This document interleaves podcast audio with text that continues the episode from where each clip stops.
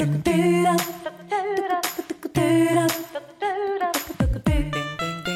yo, yo, what's up, everybody? Hope you're having a phenomenal week. Couldn't be busier, couldn't be better on this side. Colter Nuanez, SkylineSportsMT.com. Thanks for hanging out with us. We got you the best Big Sky breakdown of the year because we got the best rivalry game in all of college football coming up on the horizon in Bozeman, Montana. ESPN College Game Day is coming to town. 121st rendition of the fiercest rivalry in the West. Montana playing for its playoff lives. They might get in if they lose this game, but if they win, they're definitely in. Grizz two in a row after a three-game losing streak. They are four and three in Big Sky Conference play, seven and three uh, overall. Montana State, eerily similar situation to a year ago. They're 7 and 0 in Big Sky Conference play, 9 and 1 overall, identical to the mark they took into last year's rivalry game. Bobcats gunning for their first Big Sky Conference championship in a decade. Last time they won one was in 2012, so it should be a hell of an afternoon at Bobcat Stadium in Bozeman. 121st rendition of the rivalry between these two fierce opponents. I will be joined on this Big Sky Breakdown first by Brooks Nuanez, SkylineSportsMT.com. We talk all about just our feelings about the, the cultural event and the cultural meaning that this game brings to our state and to us as Montanans. We also talk some college game day and we talk about the key elements of the matchup. Ty Gregorak and I, we talk about the full dynamic of the dichotomy of styles that these two teams play with and which one, how important it is for which one to gain an upper hand. And then Andrew Houghton and I,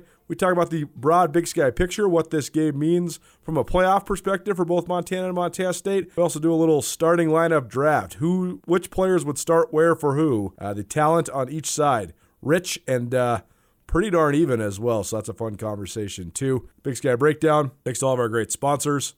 Town Pump for keeping us fueled up. They'll get us all gassed up on our way over to Bozeman uh, this weekend, bringing the whole crew from Skyline. So thanks to Town Pump for keeping us on the road all season long. Thanks to Nick Tabor, Westpac Wealth. Nick will have his financial tip of the week uh, later on this week on the Big Sky Breakdown. Thanks to Opportunity Bank, your local bank, your opportunity. Thanks to Blackfoot Communications for their continuation uh, of their sponsorship of our entire podcast network and uh, of all the things we do at SkylineSportsMT.com. Visit BlackfootCommunications.com to let Blackfoot help you connect to more. And thanks to J&V Restaurant Supply. JV Restaurant Supply, your home for everything kitchen. You can visit them online at jvrestaurant.com. Also, thanks to our Fit During Football sponsors. The uh, Miracle in Missoula documentary is out, and uh, I actually got a lot of comments on my contributions to it. Very happy to be a part of it.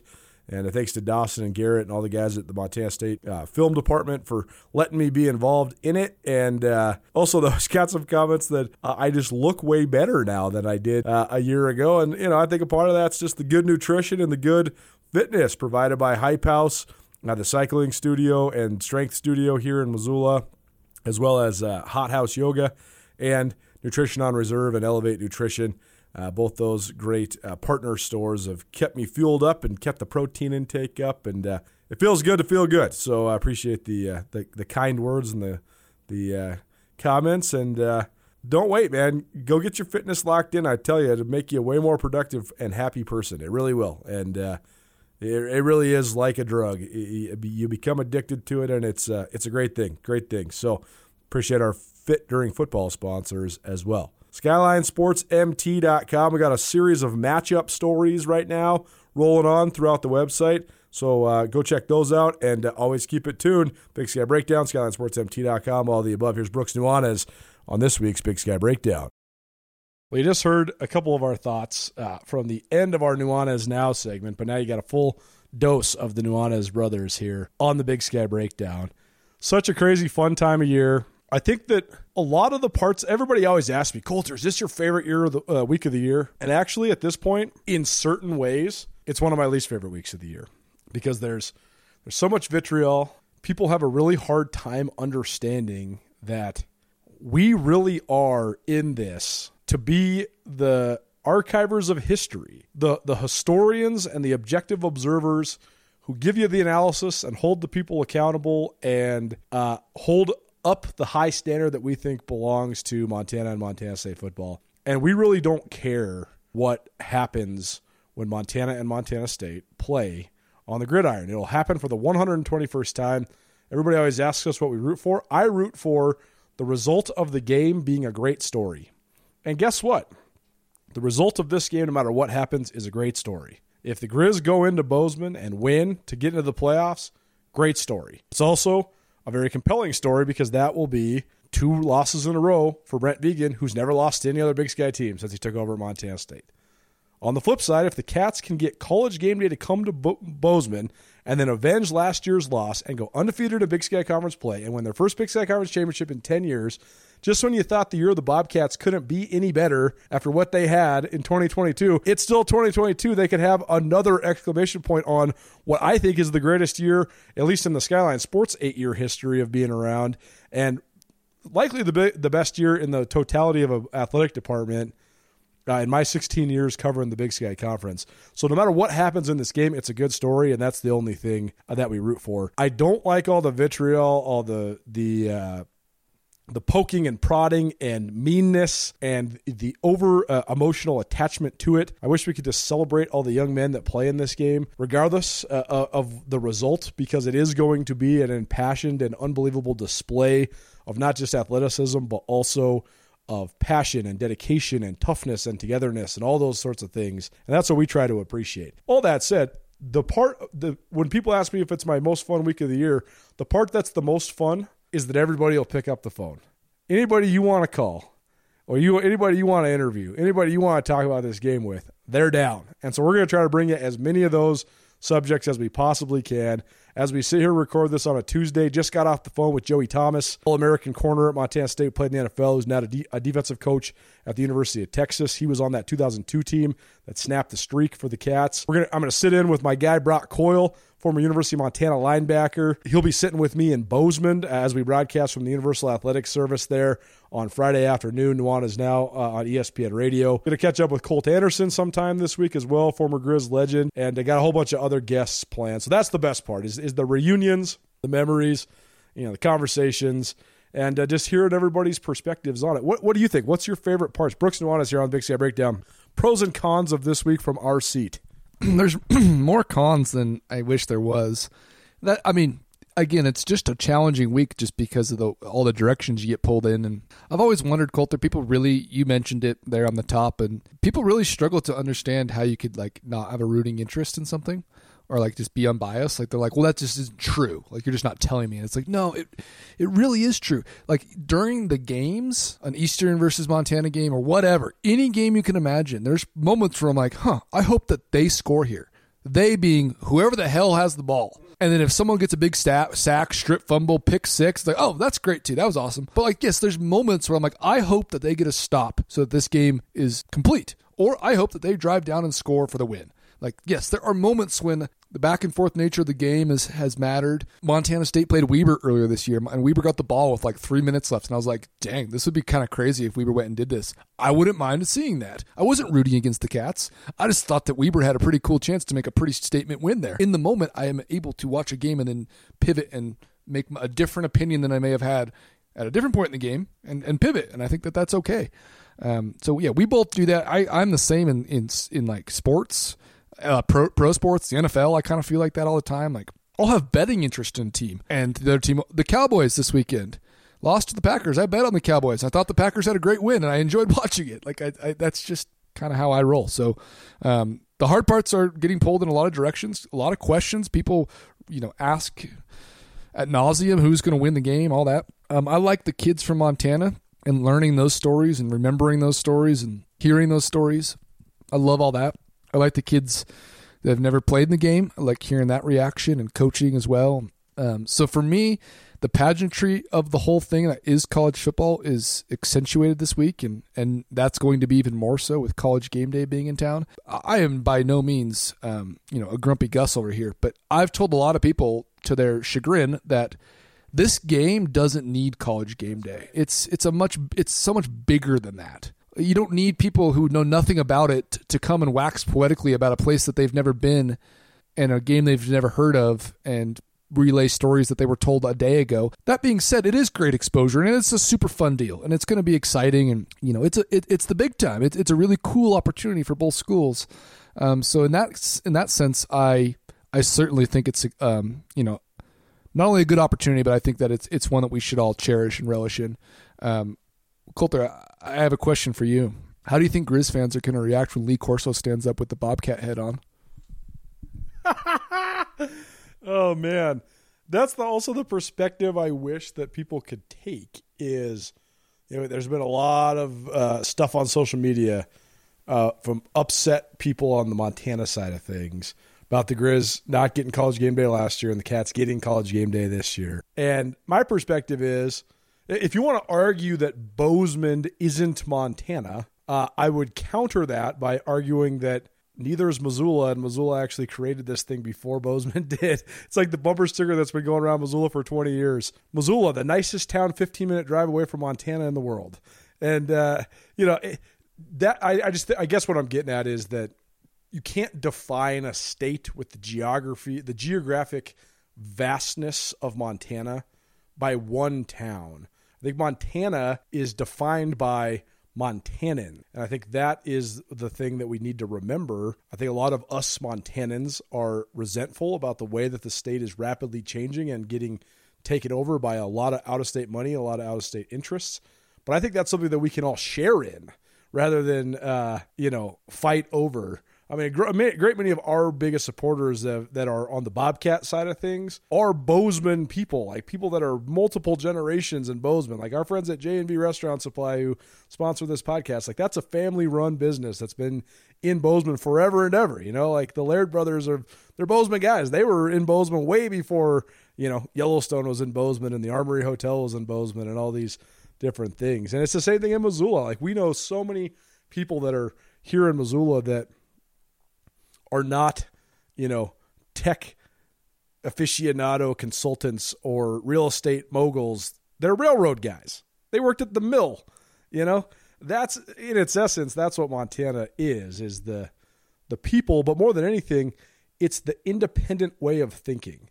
I think that what sets the culture of Montana apart, at least what it ha- what has, and I really hope that this is the number one thing I hope that maintains, is that in Montana, you can do whatever you want and your neighbor can do whatever he wants. And as long as you both understand that you're doing whatever you want, you can still get along swimmingly. That's what Montana's always been about is the fierce libertarian way of thinking where I'm going to do me, you're going to do you, and we're always going to help each other out, and we're not going to hate each other for not believing the exact same things. That's what I want to get back, uh, and I, that's what I hope maintains. All that said, though, it, it's fascinating that uh, College Game Day is coming to Bozeman because I do think there's an element of College Game Day choosing Bozeman because it is the most marketable version of Montana to people that have never been to Montana. Most people in Montana would argue that that's a fallacy. That you know the the picture perfect postcard that is Bozeman isn't what Montana's all about. But I would just say let's just enjoy the fact that uh, for once in a, in a great while, we get a, a national spotlight on us as Montanans. That's what I hope people will take this as, is an opportunity to show the hospitality and the character of the people that live here. It's really well said, Colter. Um, I couldn't agree with you more. We haven't talked about football yet, and that's okay because this is bigger than that. Saying that Missoula and Bozeman specifically aren't Montana is is one of the most ignorant, disrespectful things I've heard in my entire life. I lived in Bozeman the last 10 years. I've lived in Missoula for 20 years. Um, and both those places, what is Montana about? It's about it's about the outdoors. It's about hunting and fishing and and Bozeman's not that. It's like I, I, the the people that I know that live the most Montana lifestyle, if that's what Montana is, live in Bozeman. Like times a hundred. Everyone I know in Bozeman hunts. Everyone I know in Bozeman fishes. Everyone I know in Bozeman rides a mountain bike. Everyone I know in Bozeman skis. Everyone I know in Bozeman says hi to their neighbor. Um, and that's the same in Missoula. I mean, your partner grew up with with cows at her house. That's right. Our dad shot elk our whole life. I mean, we live in Missoula. He gets on an airplane and flies internationally to do work. That's okay. All of that still makes you a Montanan. Um, so that is really challenging. The, the the thing that I would definitely, uh, you know, I would put a challenge out to anyone that says that Montana's changing and that for the worse and that all this out of state influence and all that money and all that stuff um, is that you stick to what, who you are as a Montanan. And who you are is that you help your neighbor and you say hello. And that only works if you do it because if if if they don't do it, then no one does it. But for you to both do it, you have to do it. Um, and to be welcoming. You know, we read that t- a Twitter thread that you sent me, Colter, that was really poignant and smart and had a lot of good points about Missoula and Bozeman and the Montana thing. And in there, he said, "These people that we're criticizing moved here. Seems like a pretty freaking good idea." Right. And once upon a time, we all did too, in some fashion, form or fashion. So, um, it's really hard to, to, to finish this, at least from my perspective, is that it's very hard for people to understand how much we care about Montana and Montana State and how much we both want them to be successful in every program they have. And when they play each other, somehow, some way, it doesn't define uh, what happened before and what happens after. It's a moment, and that's so beautiful. Um, sure, we can talk about the history of it all. Seventy-three wins for the Grizz. What uh, you know that that's all stats are for losers. Uh, it's about a game, and there's going to be a game on Saturday, and damn well, I guarantee you, it's freaking awesome. And we love it because of the the anniversary of the moment. We love it because of the event that it is. At Skyline Sports, our entire year revolves around this crescendo, like this climax. It's like the this is the ultimate reset. And a lot could happen after this game. And we could be covering football for another month after this game goes down but it is this this pivotal and pinnacle moment uh, within the scope of a calendar year each year. And so I hope that you know one thing that I missed so much during the uh, the pandemic times was the actual interaction with with the coaches and the players, and uh, a lot of times there's coach speak and there's speaking in cliches and a lot of times those are very educational moments. And the the group of sixth year seniors, for example, at Montana State, they echo a lot of the they they echo two sentiments that they have learned from both Jeff Choate and Brent Vigen frequently, and that is, and we heard this throughout the entire season from the from the older cat guys. First of all, there's no way to to enjoy anything unless you're just exactly where your 10 toes are on the ground. You got to just be where your 10 toes are at. You can't think about what's happened or what will happen. You just have to think about what's happening. It's great perspective. And I also think that there's the other saying that Jeff Choate instilled in all his guys, and that is in the short term, you get what you get. In the long term, you get what you deserve. And I think that's the thing that I always try to reemphasize – on Nuanez Now, my daily radio show, as well as on this Big Sky Breakdown podcast. The things that you learn from sports, the most important things you learn from sports, have nothing to do with success or glory or winning. More importantly, they have to do with a lot of times losing. I think the number one lesson you learn from sports is that the fallacy that if you work as hard as you possibly can, you'll get whatever you get. You'll, you'll get what you can achieve, whatever you want. It's not true. But that's the whole thing that sports teaches you is you can work as hard as you possibly can and not get everything you ever wanted.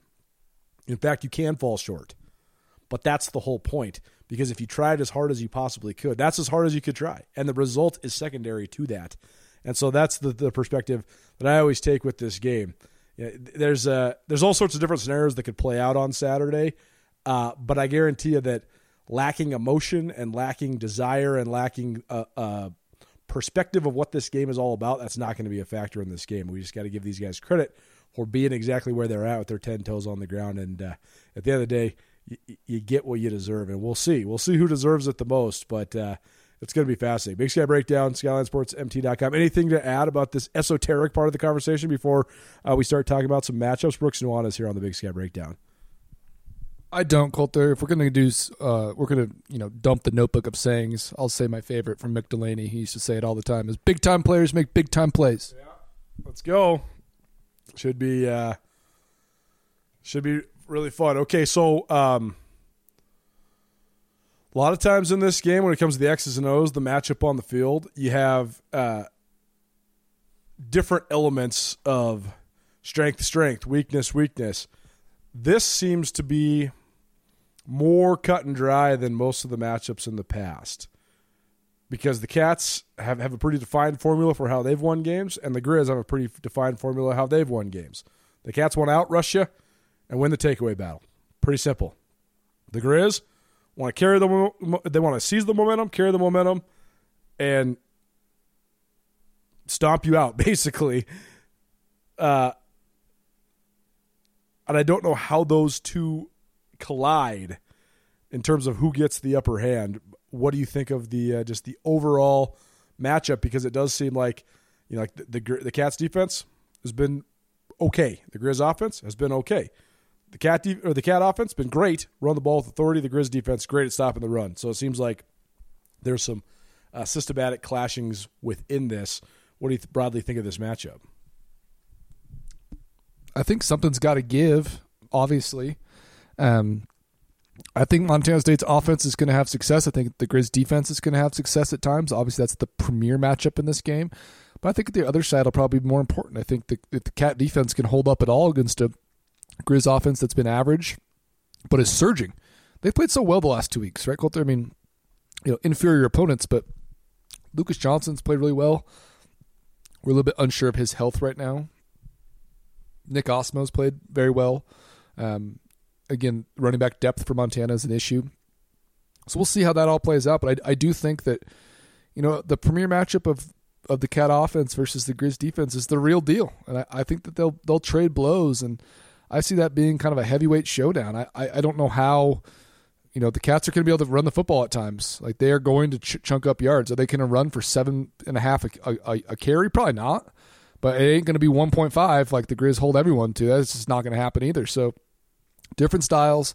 Um, you know, the Cats are so multiple in their run game that I think that that'll be challenging for you know such a tremendous Grizz defense. But the Grizz defense have just been able to get after the quarterback, but that's not really been Montana State's calling card as far as they're not throwing the ball um, at an extremely high usage uh, rate, and if they do, they're kind of getting it out quick, even if it's down the sideline. You know, they're kind of you know me, the classic chuck and duck, baby. Um, they're kind of they're not running like you know three read progressions from sideline to sideline. So the Grizz might have a little bit more uh, trouble getting home um, in passing situations. So all that being said, they're both pretty solid in the kicking units as far as the actual kickers go.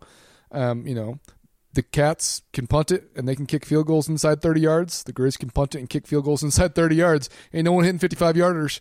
You know, there's not like some crazy specialist battle, but they can both flip the field relatively effectively. Sure, if the punt returner gets the ball in their hands, they've both they've at times struggled to to get them down, especially at Montana State. But as far as getting the ball in the air and putting it in the spot you kind of want to put it in, uh, both teams are going to be able to flip the field if needed um, in the punt game. So, I mean, it's as it's more even than I think it's been in quite a long time, Colter, as far as the strengths and weaknesses go. Big Sky Breakdown presented in part by Opportunity Bank, your local bank, your opportunity. Because the Cats do start and end with their offensive run game, they are a lot better when they get out to a good start. But they also uh, have proven that they can play from behind. I mean, they they were down 24-9 to Weber State, and they still ran the ball straight down their throats. Ran for 375 yards. Tommy Mellott had 273 yards on the ground. The Grizz have had a really hard time when they don't get out to a good start. It seems like the formula for the Grizz is up. I was going to say 14 nothing, but 13 nothing because they seem to figure out a way to screw up the extra point one of the first two times. But they've had a 13 nothing lead in like I think six of their seven wins. And when they do that, okay, you're rolling because that's how they play. They're going to roll you.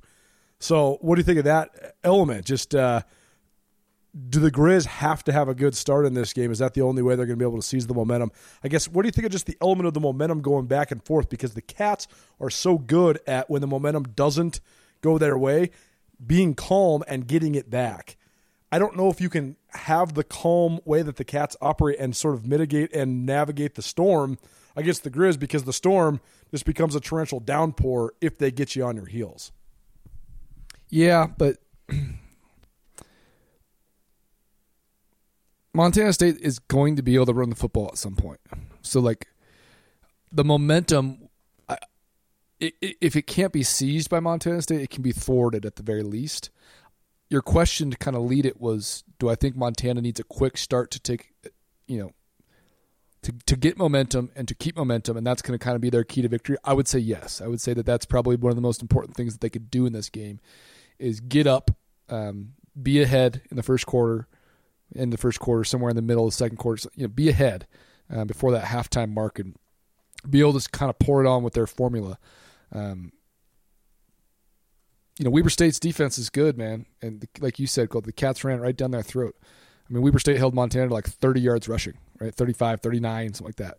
I mean, Montana State went for two, 375. You know, it's 10 times more rushing yards against one of the best defenses in the league. So again, Montana State has that advantage. It's probably going to be splash plays in this game too, right?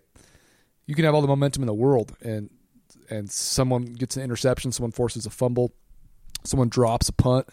Uh, you know, there could be a lot of things there that that turn it as well, but I do think it's important for the Grizz to start fast. I do think it's important for um, them to see some momentum because Montana State, at some point, no matter when it is in the game, is going to have a, a run and have some momentum uh, that goes their way.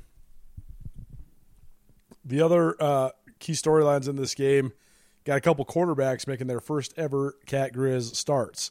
Tommy Mellott is uh, an established veteran now. Uh, he's got double digit starts now uh, under his belt as the Bobcat quarterback. He's only lost one of those starts, and he didn't even get to play after the first quarter of that one loss uh, as the starter. I guess he was the starter technically against Oregon State too. So two losses as the starting quarterback, but only one in which he finished the game because he also got knocked out of the national championship. He played this this rivalry game last year in Missoula.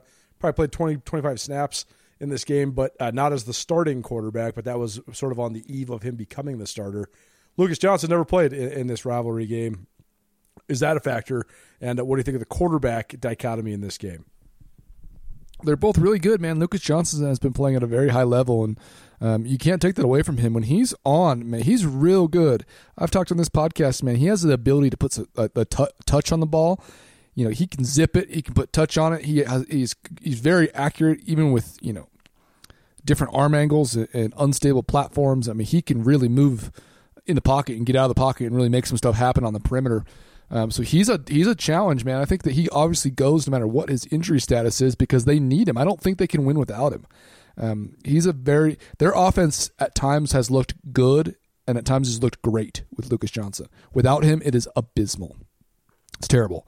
So Lucas Johnson's a huge factor for the Grizz. I think it's probably the biggest key because on defense they're so they have so much stability. Even with Pat O'Connell, um, they have so many playmakers on defense that that's kind of the the, the given. That's consistent. On offense, it's where they've been so variable, and I think Lucas Johnson is kind of the linchpin that holds that all together for the Montana State side. I think Tommy Mellott is probably the best player in this game, and I think that that matters a lot. I think that he is the most dynamic player. I think he's probably, from a leadership perspective, the person that is the most settled into what his role is among the team, as well as his role kind of in the league and and on a field. And I, I think that Tommy Mellott has a tremendous awareness of not only his athletic ability, but you know some of his mental abilities. I think that Tommy Mellott, of course, is going to be a huge piece of this game um, as far as Montana State's ability to win this thing. But when you're the best player on the field, that doesn't always mean that, that you're the most impactful player in a game like this. But I think that if there's ever been a chance for the best player on the field to be the most impactful, I think that it's Tommy Mellott in this year. Mellott can navigate the scope of a game and not play well and then still figure out a way to get it right and then play well at the end. And I think that is what makes him such a brilliant player is that he can just quite frankly suck for a while. But then when once he he's such an analytical guy, he's trying to figure it all out, trying to figure it all out. I mean, has he made a good throw in the on the first two offensive series of this season? Like every single game, we're like, oh man, Tommy's off, looking bad. But then then he like dials in and you know the computer starts working and then boom he'll just hit a couple. And sometimes it takes him a series or two. Sometimes it takes him you know, sometimes like against northern arizona they were just straight out the gates rolling and then nau switched it up and started doing some different coverages and then it, it wasn't rolling at all for a couple quarters but then he comes out and figures out a way to win it at the end. His patience his ability to diagnose his ability then once it does click to roll one of his best attributes as a quarterback. It's what makes him a, a truly transcendent player uh, at that position. That said, though, I don't know if how many mistakes you're allowed to make in this game. I don't know. I guess what I'm saying is, feeling your way out against the Grizz is a really bad idea because all of a sudden then you might just get straight punched in the face and it's 21 to nothing and that's exactly what Montana wants. So how does that element of this uh, what do you think of that element of this? I think that you have to mitigate it. I, I, I do think that you can't come into this game and, and, and hope that you can test the waters. I think that you, you, you do what you do. I think more than ever you double down on what you're good at, and I think that both teams will do that. Um, we'll see the running back health. You know, you got to assume that maybe a guy like Lane Sumner plays for Montana State. I mentioned earlier, you know, in a different segment, Colter, but I thought this was one of the least star-driven Cat games in a while, and so much of that is just the Montana State running game. It's Tommy Mellott who's the star at the quarterback. But Montana State has had a star running back in this game every year in my whole life, and they don't. They don't right now, and that's really that's either to their detriment or maybe to, to you know I think that, that could also be a positive thing because you just roll a bunch of guys and try to keep fresh, and no one has too much pressure because they ain't the guy. And I think that's an interesting aspect of it. I mean, I said this earlier. I can't remember what platform because I've already recorded so much stuff this week. But is it possible that Isaiah Ifanse being out actually helped the Bobcat run game because it made it so they didn't they weren't so centrally focused on one guy and they can just be so diverse with so many different players? I think it's an interesting point. Um, I mean, they're giving Derryk Snell the tight end carries. They're giving Marquis Johnson carries. I mean, he's got 250 yards rushing. I mean, like he's a receiver. You know, it's like I love it all. But uh, they put a lot of stuff on film. I think it's all really interesting. But um, I, you know, Isaiah Ifanse, I think, is the best running back in the Big Sky Conference. I thought he was the best running back in the country. Um, to say that you don't have him in your better is probably false, but I understand the sentiment other parts of this matchup that are fascinating. Obviously, you know, the cat run game and how much they can stretch the perimeter and how much they can get the ball to so many different guys. They have so many different change of pace backs. We don't know what the status of Lane Sumner is, but I think he's probably questionable in this game. We don't know what the status of Elijah Elliott is, but I think he's probably probable in this game. I mean, don't look now, but Garrett Kuhn is, I mean, Kuhn's had multiple great games. He had 100 yards last week, and I know it's against Cal Poly, but I mean, he is certainly a more than functional running back. I don't know how that goes against the Grizz defense, but he's certainly a functional running back. Then you have Tommy Mellott, and maybe Sean Chambers back in the fold as well. So the Cats have so many weapons they can bring at you in the run game. The biggest advantage they have in the run game, though, is their is the diversity, the ball skills of the guys uh, taking the snap, and their speed. They're so athletic and they can just stretch you on the perimeter. The offensive lineman doesn't have to blow you off the ball if he can just beat you to the spot, turn you, and then get you upfield. That's what they do so well. That's what guys like Justice Perkins, JT Reed, Cole Sane, their interior guys are just so good at beating you to a spot and then pushing you back the other way. Boom, running back cuts back six, seven yards per carry. I was thinking about how my my yards per carry, like what is good, uh, in in uh, like when you're evaluating what's a great yards per carry clip. It's my brain is broken because we've covered the cats for the last six or seven years. Like they average like seven yards per carry, and you're thinking, well, and then you see other teams like getting 4.9 yards per carry, 5.1 yards per carry. You're like, well, that's not very good run game. And you're like, well, actually, that's great. We've discovered the biggest gash run games, but seriously, consistently in the history of the Big Sky, and they've done it so many different ways. That's completely. Uh, uh, I digress, though. That's a tangent. The Cats' biggest advantage running the ball is their ability to stretch the perimeter and use their speed. The Grizz' biggest ability defensively is the ferocity that they play with how much they run to the football, and how fast they are on defense, especially in their front seven. Patrick O'Connell probably questionable in this game. Uh, he's a huge factor because he's the guy that sets the edge. How do the Cats find an advantage in the run game though? Because the Grizz defense is so fast.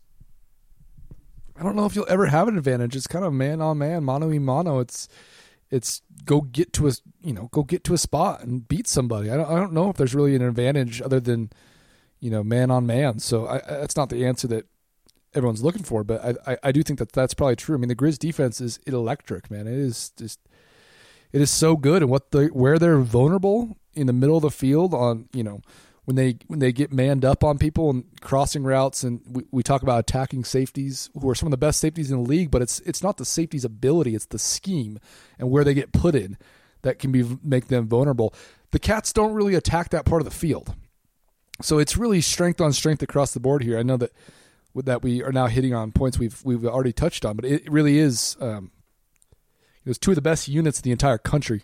They're going to have a massive showdown. How about the other side of the ball then? Uh, Grizz offense has been good when Lucas Johnson's in, terrible when he's not in, and uh, but they've still, even with Lucas Johnson at the helm, left something to be desired. Um, they seem like they found their guy in Nick Ostmo. I do think that his emergence has come partially by necessity, partially by his uh, increased ability, and partially because I think that they've fixed a couple little things in their run game. I think that one of the most underrated moves the Grizz have made is benching Liam Brown and putting Journey Grimsrud in the game. I was watching Grimsrud a lot during Eastern because what the hell else do you watch besides the right guard when it's 42 to 0 at halftime. but but I digress. Uh, Grimsrud's a good player, and uh, uh, he's particularly good in the zone blocking stuff. I don't know how he can handle like a full game plan, but when it comes to just you know getting with the right tackle or getting with the center and pairing with them and and then getting to the next level, he's good at that. He's athletic, strong, uh, but also Ostmo has really emerged. I think he he's an inside zone style running back, and so that helps because I think that he's gotten hot with more carries. I think he's gotten into a rhythm, which I think is important, and that could be big for the Grizz offense. The Cat defense, uh, their front seven's been better than we expected them to be, given all the things that they lost. Their secondary's been nowhere near as good as we thought they were going to be, despite the fact that they were turning so many things. The Grizz have talent at wide receiver. They've had a hard time. I should say a hard time. They've had a lackluster time utilizing that talent to what we think that they should be able to do. Uh, so, what do you think of the matchup when the Grizz have the football? Nick Ostmo's always had ability. You know, he was good as a freshman. He's always had tremendous size. When you stand next to him, it's like, damn, this guy's big as shit. Like he's real big, um, and he runs like it. He doesn't. He, he runs, you know, behind his pads, and he and he, he can bring the hat. I mean, in multiple ways. He's got a little speed. He's got a little juice. I think he's a good player. I've always thought he was. So the fact that it's taken him a while, he was pretty banged up, man. If you have like a season-ending true high ankle sprain, which is what I kind of diagnosed. I haven't got that confirmation, so please uh, give me a little grace if that is, is a little bit incorrect. But I mean, it's a real deal injury when, you, when you're trying to plant and, and and push off that. I mean, it's I've had one, man. I, I had a dislocated ankle, tib fib. Uh, real, I mean, it's terrible. It's been an injury that's affected me my entire life. Um, so I really understand kind of what he got went through in, in a year and a half and with the COVID year, kind of in there, you know, all of two years. So the fact he's back is is really important for Montana. I think it's giving them the boost that they need. Um, throw it to the tight end. You know, the name of this podcast, Cole Grossman had four for 75 last week at a, at a big game. Um, I think he's a mismatch, especially for Montana State when they run light boxes with linebackers. You know, they run that 4 2 5. Um, where Ty Okada is kind of the linchpin, and Ty Okada at that nickel big big safety has not played um, at the high level that he has played at the last two years. Uh, don't get me wrong, he's still a tremendous leader. They're emotional leader by a, by a mile um, and a really good player, but he has not played at the at the same level that he has in years past.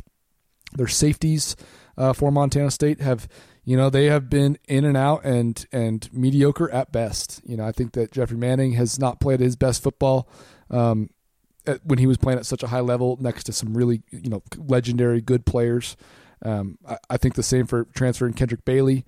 Um, very similar kind of trajectory where you know at times playing okay but getting burnt um, not making open field tackles. And then everyone was thought the savior of Rylan Ortt coming back was going to fix a lot of the Montana State issues on defense, and it, and it definitely has not. Um, I think it could, but it takes time to settle in and and and you know get get your sea legs under you in real deal big boy football. So. Uh, you know, Montana State's corners can play a little bit, but you know they struggle in the secondary. I, I don't think that that's um, a surprise to anyone. I don't. I don't think that they're elite by any means. Uh, yeah, scheme is it's it's it's a challenging scheme for guys when you when when everything's not rolling up front. You have a, you have a little bit more uh, responsibility in the back end there, and um, you know I think Montana State has some pretty darn good linebackers in Callahan O'Reilly. Uh, leading that group, who I think is, is, an awesome player. You know, I really like him. I think he's had such a good career. He has a nose for the football culture. He's had more interceptions than he should. I'll, I'll say it like that. You know, that guy has gotten some picks. Um, when that's not necessarily like his athletic style, but uh, but those linebackers, you know, if you aren't getting home up off the edge like they have for years on years, um, those linebackers are put into more of a you know a man covered situation or even in zone. They're they're passing off guys, and that's not really their skill set. Um, any of any of that group, really, to be honest. Um, so yeah, I do think scheme wise, it, it's a funny scheme for some of the players they have.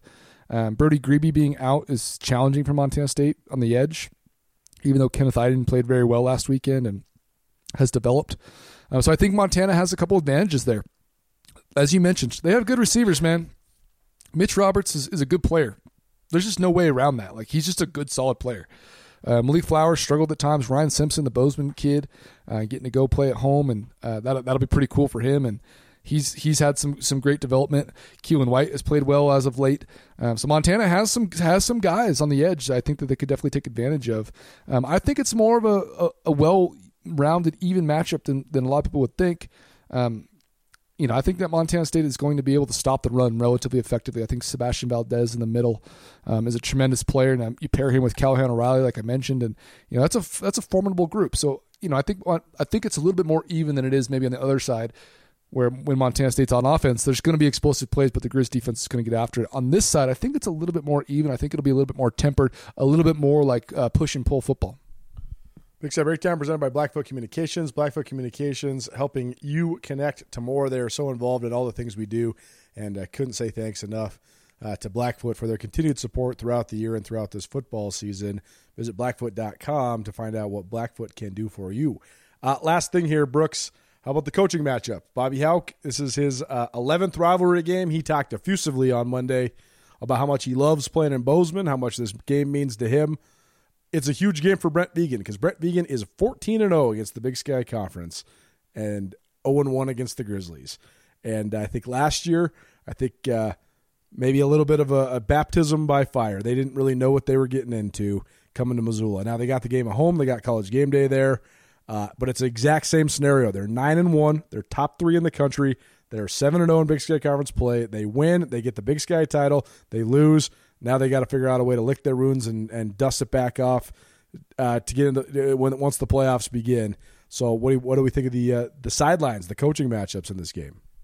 I mean, I think that Bobby Hauck uh, was talking a lot of shit on Monday about the whole thing. You know, he talked extensively about how much he likes uh, Brent Vigen, how much he respects him, how much he thinks of him. That's not how he would talk about Jeff Choate ever.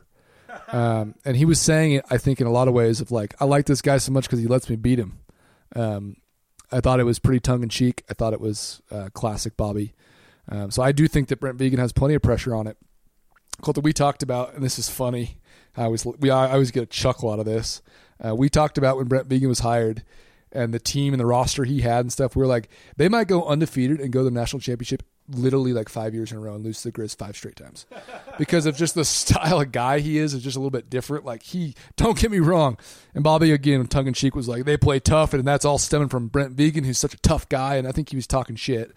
Um, because Vigen is is very stern and very he's like you know AP history teacher in high school. You know, like he's he's gonna crack the whip. You got to do your assignments. He's a tough grader, all that stuff. But I don't. I mean, of course he's a big guy, so it's it's hard to like metaphorically think through. But like he's not really like a back alley brawler. And I don't think Bobby Hauck is by any means either, but he sure likes to you know pose his teams as such.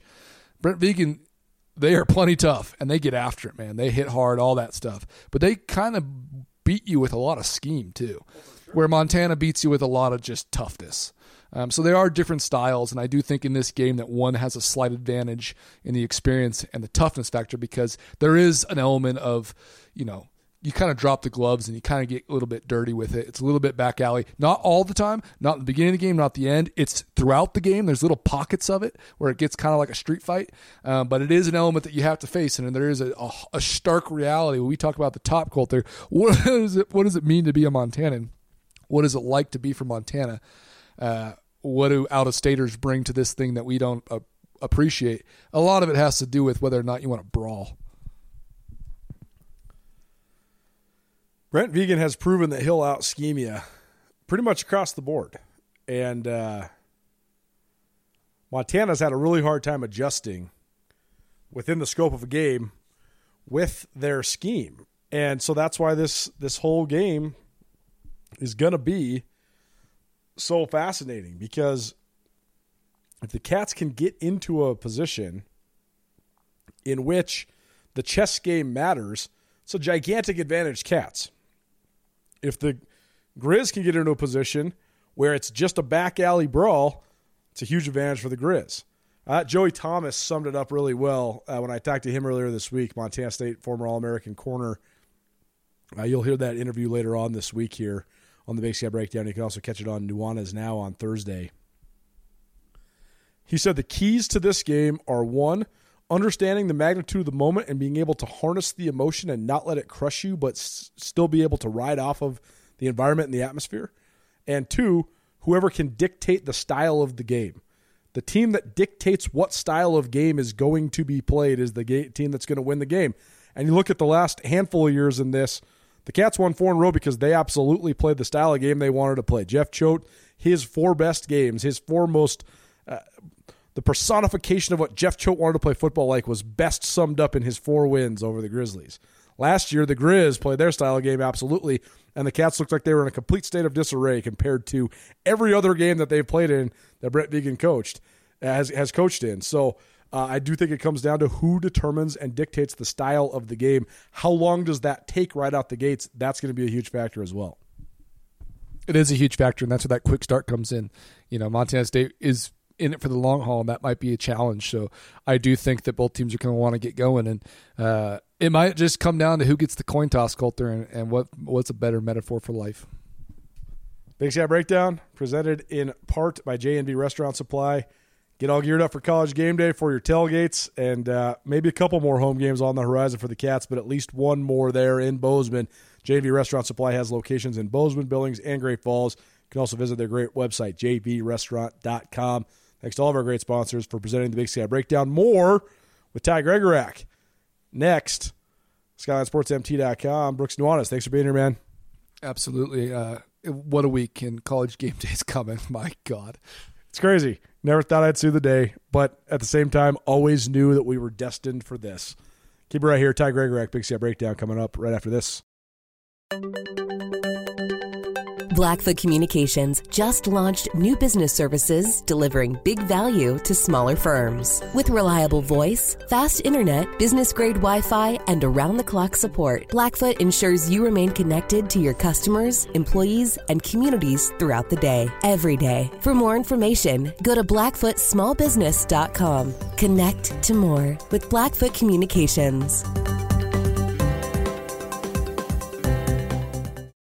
Join Town Pump's Pump It Up Rewards Plus program and never pay full price for fuel again. Save 5 cents on every gallon every day at any town pump across Montana. Plus, earn and redeem points on your favorite in store items to get free stuff with our clubs. Stop in and pick up a rewards card. Download the Pump It Up Rewards Plus app today. Or visit townpump.com slash rewards to register and start saving.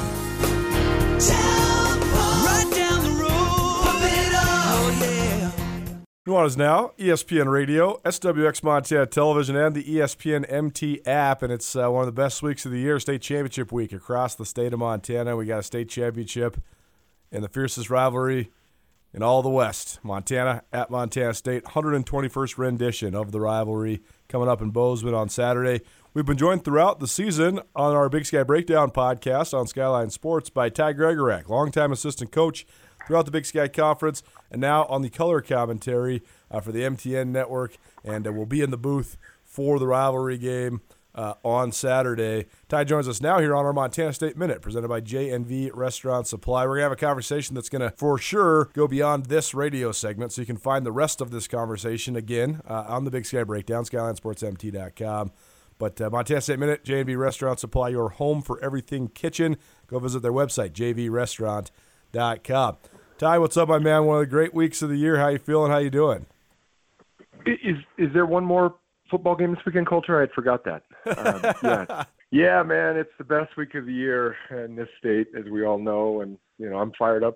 Hey, before we even get to the brawl, I'm fired up to to see the outcome of that game on Friday night. You know, both we, we were talking prior to the call. Bozeman Bozeman Hawks, Coach Wesche led Bozeman Hawks, has 15 kids playing for both these programs, and he's competing for another state championship. So, you know, football football is is alive and well and strong in Bozeman, Montana right now. There is no question about that. Coach Wesche's done a hell of a job there, man. I mean, Troy Purcell did a great job. Uh, you know, Bozeman has always been so good at all the sports, and they were never that elite at football. They're okay, you know, playoff team or whatever, but they hadn't won a state championship since like the 1910s when they won one in 2010.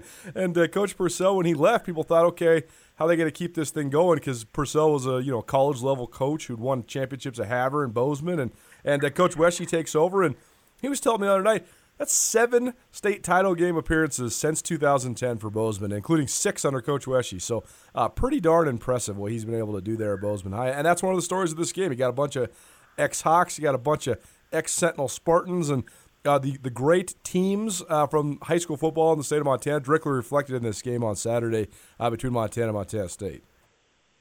Well, it's really cool because um, you just named you know the two the two the two high schools that have the most kids on these programs. One's from right here in the heart of Bozeman, and one is you know become the flagship high school on that side. And, and and Dane Oliver has done an unbelievable job, and I was bummed to see him get knocked out because you know what a story. I mean, you and I can you and I can remember when Sentinel couldn't win a game, let None alone games, no games. back to, no games, right? And and and, and then back to back state champs. I, I was kind of hoping to see him make another run, but uh, yeah, man, it's just it's neat to see you know the two programs that have the two big biggest colleges in the uh, state are the ones that are led by a bunch of high school players that uh, you know both programs are doing a great job. So Coach Coach Wesche has done a good job. I mean, it, it's uh, especially with the split, you know, and a good chunk of these kids that are now going to Gallatin, and a great job by Hunter and those guys this year. I mean, Gallatin, you know, who didn't even have a freaking senior class a year ago,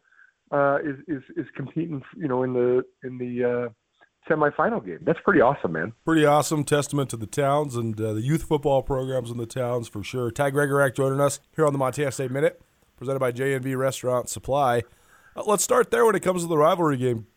Coach, you you coached in a bunch of these, and a lot of times the the players from in state that have the most to lose, the most to play for, and then that play the best have the biggest influence on this game. And you know, I I have so many different guys that pop to my mind, whether it's Colt Anderson for the Grizz back in in 08 or you know Braden Conkle for the Cats multiple years in a row uh, there during that four game winning streak, or you know, guys like Josh Hill and Mitch Broad a couple years ago during that 2019 game, or guys like you know Jace Lewis last year uh, during the during Montana's win uh, over the Bobcats. So, uh, how much of an influence does that have? Just uh, the in-state guys playing in this game, especially the ones that are playing in it for the last time. Well, it's it's uh, you're exactly right, but but I mean, if you really look at both programs' culture and, and just go back through time, 99.9% of the time, the best players on these two schools are Montana boys. I mean, every now and then you're going to have that Trumaine Johnson or, you know, that, that young man that um, is, is going to make his mark. You know, who knows, you know, a healthy Sean Chambers this week or a Bryce Sterk a couple years ago that was from out of state. But 99% of the time, man, the best players on these programs are from Montana. And the guys that, that are remembered are the ones that make plays in this game.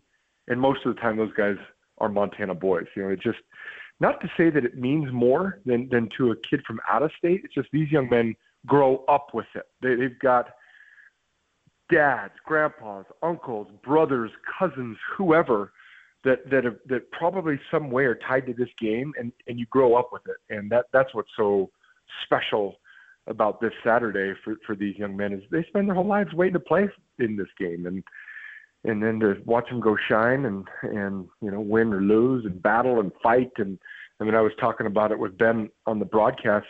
You know, the, it's just different. You know, the the electricity, the hitting is harder, the smack talk is louder, the the vibe is just it, it's special, man. And and to to get to co- yeah, and you said I got to coach in a bunch of them. I coached in 15 brawls, Colter. I mean that's you know 15 of these, 15 of these weeks, man, where you're bringing in old players and old timers and you know newer generation guys and captains and you know this guy made a play in this game and you get to listen to these stories throughout the week as players and coaches and it truly is a special brotherhood man and and uh all the young men that get to be a part of it. I mean the fans the fans are going to enjoy it. Mean, the fans are fans, man. They're going to drink and party and yell at each other and you know I mean we got game day which is already making an already special weekend more special. Let, let's get back to that one uh, because I do want to talk to you on on the game day experience and what people, you know, what people around the state are saying about it. But no, man, it's it's you you've been around a lot of these now too. You know what I'm talking about. It's just different, and any coach or player that doesn't treat it differently usually uh, doesn't perform too well in the brawl. So.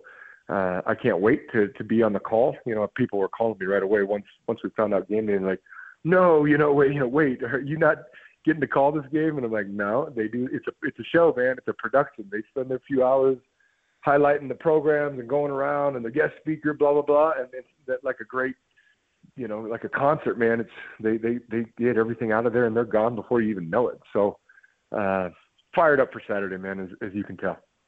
Ty Gregorak joining us here on the Montana State Minute, a conversation that will continue into the Big Sky Breakdown podcast. But two more things here uh, on this here radio hit, Ty.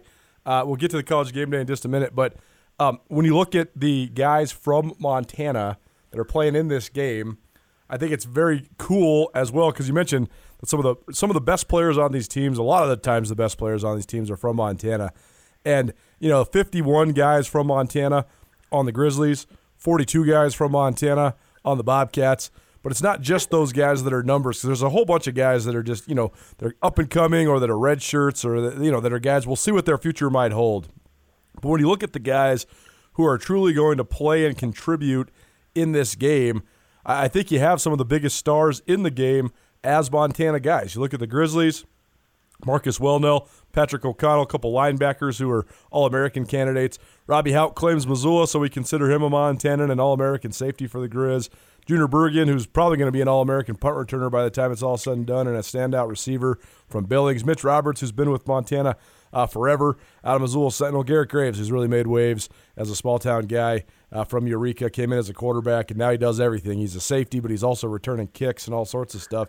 But then probably the biggest star in this game is Tommy Mellott, the quarterback for Montana State, and he's bolstered by a bunch of in-state teammates like R.J. Fitzgerald, the fullback, Callahan O'Reilly, a captain linebacker, Brody Grebe, uh, who's become a stud there on the defensive end spot out of Melstone, Montana.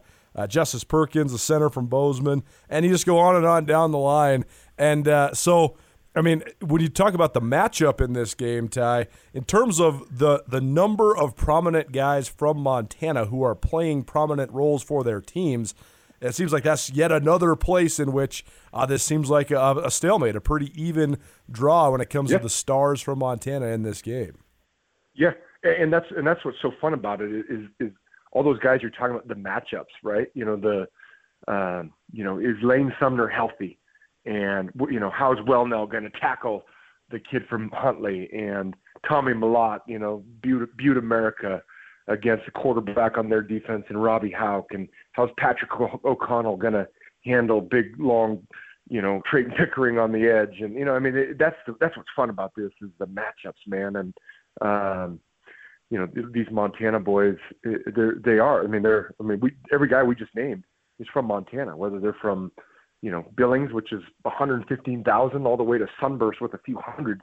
That's what's cool about this, and all uh, it, it's so. uh you know, all my old dudes from 12 years at Montana and three years at Montana State, all, all my the guys that I stay in touch with the most are all Montana boys, man. I mean, just the Shane McIntyres and Sean Lebsocks, and I talked to Brock Coyle the other day, and Mac Bignell, talked to Dane Fletcher. You know, I mean that that's what's special for me, man, is because I'm not from here, but I, I've officially hit the 20 year mark uh, this winter um, when I came with Coach Hauck in 03 and married a girl from Roundup, Montana. And our kids are, I mean, my daughter, it's already house divided, man. I mean, Candace, Candace played volleyball for the Cats, coached for the Grizz for five years. I coached the Grizz for 12 years, finished my career with, with the Cats for a few years. And now Gabby, Gabby loves the Grizz and Jack loves the Bobcats. So we're, we're already working on the house divided thing. And Candace and I are pretty freaking indifferent, to tell the truth. But, um, it's special. I'm, I'm, I'm going to say it 20 more times in our conversation this morning. It's just special. Ty Gregorak here on Nuanez Now. Last thing for uh, this part of the conversation, Ty, you mentioned college game day, and I think that uh, on one side of this thing, people are just over the moon thrilled. Uh, there's a lot of salty people on the western side of the Continental Divide. But as I keep saying throughout the week, and I hope everybody can really take this, is it's not the college game day – chose Montana State over Montana as much as they chose the state of Montana to come to to highlight. And there's a lot of things that go into it accessibility, the travel, the opportunity, the schedule, all those sorts of things. And I think the fact that the Cats are undefeated in league play really was a draw as well. Uh, so, what, what, do you think about the dynamic of people co- or of, of the uh, the reaction to College Game Day, but also College Game Day coming to Bozeman? Okay, I'm gonna I'm gonna start with this. One, the stars aligned pretty perfectly because the the power over the years. There's been lots of top five matchups with these within the brawl, top ten matchups. You know, uh, one trying to keep the other out of the playoffs, both trying to make the playoffs. But the Power Five slate next week isn't very strong, you know, and who knows if UCLA doesn't get upset by Arizona, maybe they're they're in LA for USC UCLA, which probably would have been what six versus seven, seven versus eight, somewhere like that. Um, but it, it's anyone who anyone, and I'll say this too, okay? If if if College Game Day makes one appearance to Montana, yeah, it's a it's a bit of a bummer that Missoula. Hopefully, they just have a wonderful time and want to come back in a couple of few years. You know, they've been to Fargo a couple times. I do believe that game day should set up shop in Missoula. Missoula, in terms of FCS, is is the greatest venue with this one of the strongest fan bases in the country. That's a fact. Uh, the venue there with with Mount Sentinel in the background and 26,000 and and the and the just the beauty of Washington Grizz. It's it's a beautiful, awesome FCS stadium that I think is the best in the country. Not the Fargo Dome, not nowhere else. Um, that being said, Colter, if you're going to whine about it being in Bozeman and not Missoula, then shame on you, because they're going to highlight both programs equally. They're going to highlight the Grizz. They're going to highlight Coach Hauck. They're going to highlight Montana's all-time leading tackler in Robbie Hauck. They're going to they're going to they're going to show things in Missoula and, and the great history of, of Montana. But they're also going to do it at Montana State. And oh, by the way, one of the two teams is undefeated in league play and still vying for a, a conference championship. One of the teams is number three in the country. One of the teams has three league losses and is outside the top 10 and can't win the league. And oh, by the way, if, if, if, if Montana loses this game and UC Davis wins, they're probably not even making the playoffs. So don't whine about college game day coming to Bozeman when I just stated the facts there in, in terms of this game. So it, it's going to be awesome for both programs. They're going to highlight both programs. It's great for the brawl. It's great for 121 years of a story that, that, that's an incredible story and, and an incredible rival. Oh, by the way, since the streak has been broken, it's nine to nine. Everybody loves to talk about the record. It's nine to nine since 2002 when the streak was broken because you've got the COVID year that, that they didn't play. It is completely even. So I don't know, man. I think it's awesome personally. I, I don't even know if I'm going to get to go. I'd love to take Jack's and, and go experience that. But you know, the game's a, it's a noon kickoff, and we're doing the game, and I'm usually there about you know a few hours early. So I think it's awesome. I think it's awesome for both programs. It's that, and we don't. I mean, period. Don't have to talk about it anymore. It's great for it's great for the brawl. Montana State Minute, Ty Gregorak here on Nuanez Now. This conversation shall continue on the Big Sky Breakdown. Whether you're in the restaurant business or you just want to host any big event, J&V Restaurant Supply can make sure you have everything you need. J&V Restaurant Supply is your home for everything kitchen. Whether you're a bear or a bobcat, an eagle or a Scotty, J&V Restaurant has everything you might need. They have locations in Bozeman, Billings, and Great Falls. If you can't make it in, J&V also has a great website, jvrestaurant.com. Get everything you need for your next event at J&V, your restaurant specialists. Blackfoot Communications continues to lift up our local entrepreneurs, delivering the resources needed to transform ideas into businesses. Our C2M beta program was founded with the mission to connect local entrepreneurs to more. With access to more professional expertise, more state of the art technology, and more development resources, our 12 week program delivers the foundational and modern skills required to transform influential ideas into thriving businesses. Apply today at goblackfoot.com slash apply apply. Join Town Pump's Pump It Up Rewards Plus program and never pay full price for fuel again. Save 5 cents on every gallon every day at any town pump across Montana. Plus, earn and redeem points on your favorite in store items to get free stuff with our clubs. Stop in and pick up a rewards card. Download the Pump It Up Rewards Plus app today. Or visit townpump.com slash rewards to register and start saving.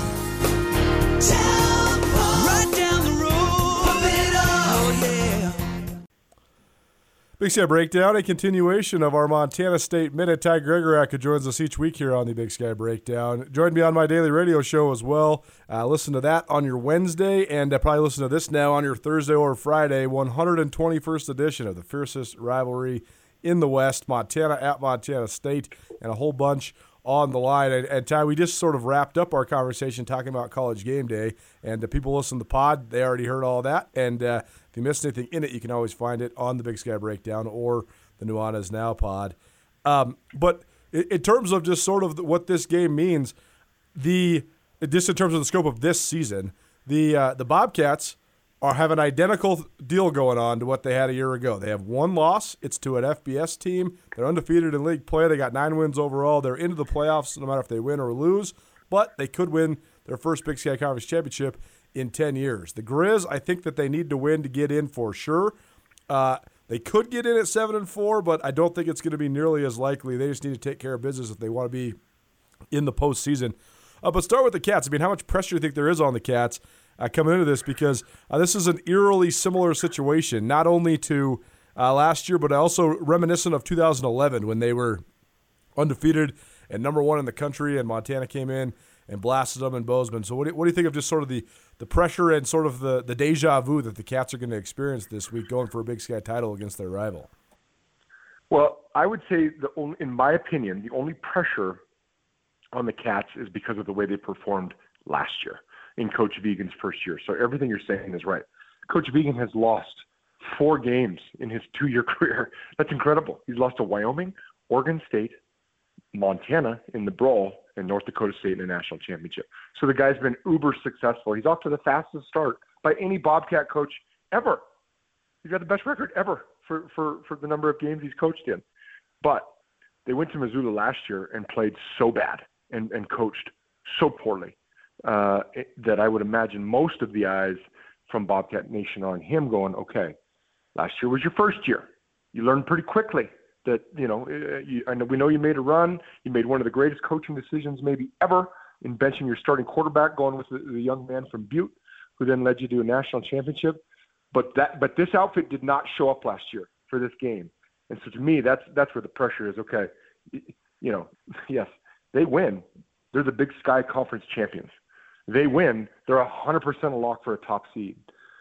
But you know, more, more more than more than that right now is just the effort and how you go coach and how you go play in the biggest game of the year because last year wasn't up to snuff as as as I know their their own coaches and players would say. You go perform like that, especially after winning four in a row. I mean, they win four in a row, the longest streak Montana State's had in decades, and then to and then to you know screw that up in that kind of fashion last year. To me, that's where the pressure is. It's just saying, okay, we we ain't we ain't gonna go coach and play like that ever again so fascinating too because Montana State's style, they are able to ride the wave, so to speak, and the momentum throws of a game don't seem to really uh, derail them. And then they are always able to get on top of the wave and then ride the wave to the end. And I think that Coach Vigen's steady hand and, and sort of his patient demeanor is reflected in that. I also think Tommy Mellott, his ability to analyze things and, and sort of uh, dissect them and, and have moments where he, he – he, he's not figuring it out yet, but then he figures it out. It clicks in, and all of a sudden, you know, he goes from Clark Kent to Superman. It's pretty amazing to watch sometimes. Uh, but the Grizz want to get out right out of the gates and punch you straight in the face, and they want to seize that momentum and ride that momentum, and then just beat your ass in the back alley as long as they possibly can.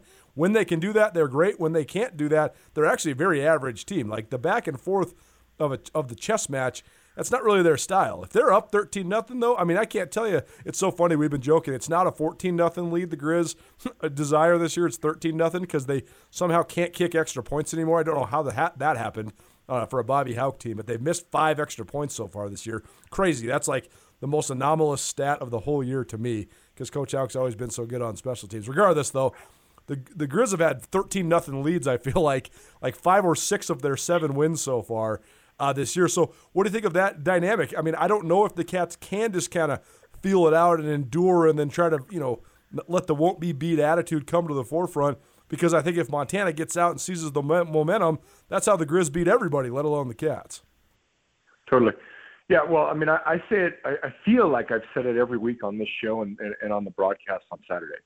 It, they, if you ever watch a college football team that just doesn't flinch, this is it. They don't flinch, which is crazy. If they flinched one time in in uh, in in Coach Vigen's career here, it was against the uh, the the the Montana Grizzlies last year. They flinched and they just they never recovered. Um, but yeah, it's it's fascinating in a lot of ways because in my mind, Montana State's really only played two good teams. They got their butts kicked in Oregon by Oregon State, a good Oregon State, a good Pac-12 Power 5 Oregon State. Maybe maybe maybe Jonathan Smith's best team yet since he's been there. They got their butts kicked. And then Weber State, who I I think is a good team. I, I mean it, they, they've proven they've they're a good team. They've lost to Montana State and Sac State. Um, but let's look at that game. a kick return for a touchdown, a punt return for a touchdown, a blocked field goal, four, four snaps over the dang punter's head to equal eight points, and they won by five.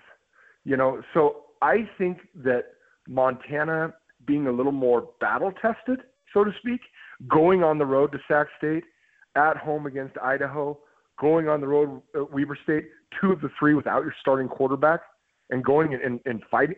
You know, one was an overtime, one was a one score. You know, they're they're they're pretty battle tested, and I think that actually helps them in this game. Where I don't know how. I mean, Montana State's been battle tested, no doubt. Um, you know, most recently, uh, you know, up at Flagstaff, where it was just a, you know, I, I said it maybe at the beginning of the fourth quarter or midway through the third quarter. I said I, I really believe the person with the ball last is going to win this game, and sure enough, that's what it took against a very average to sometimes pretty poor NAU team.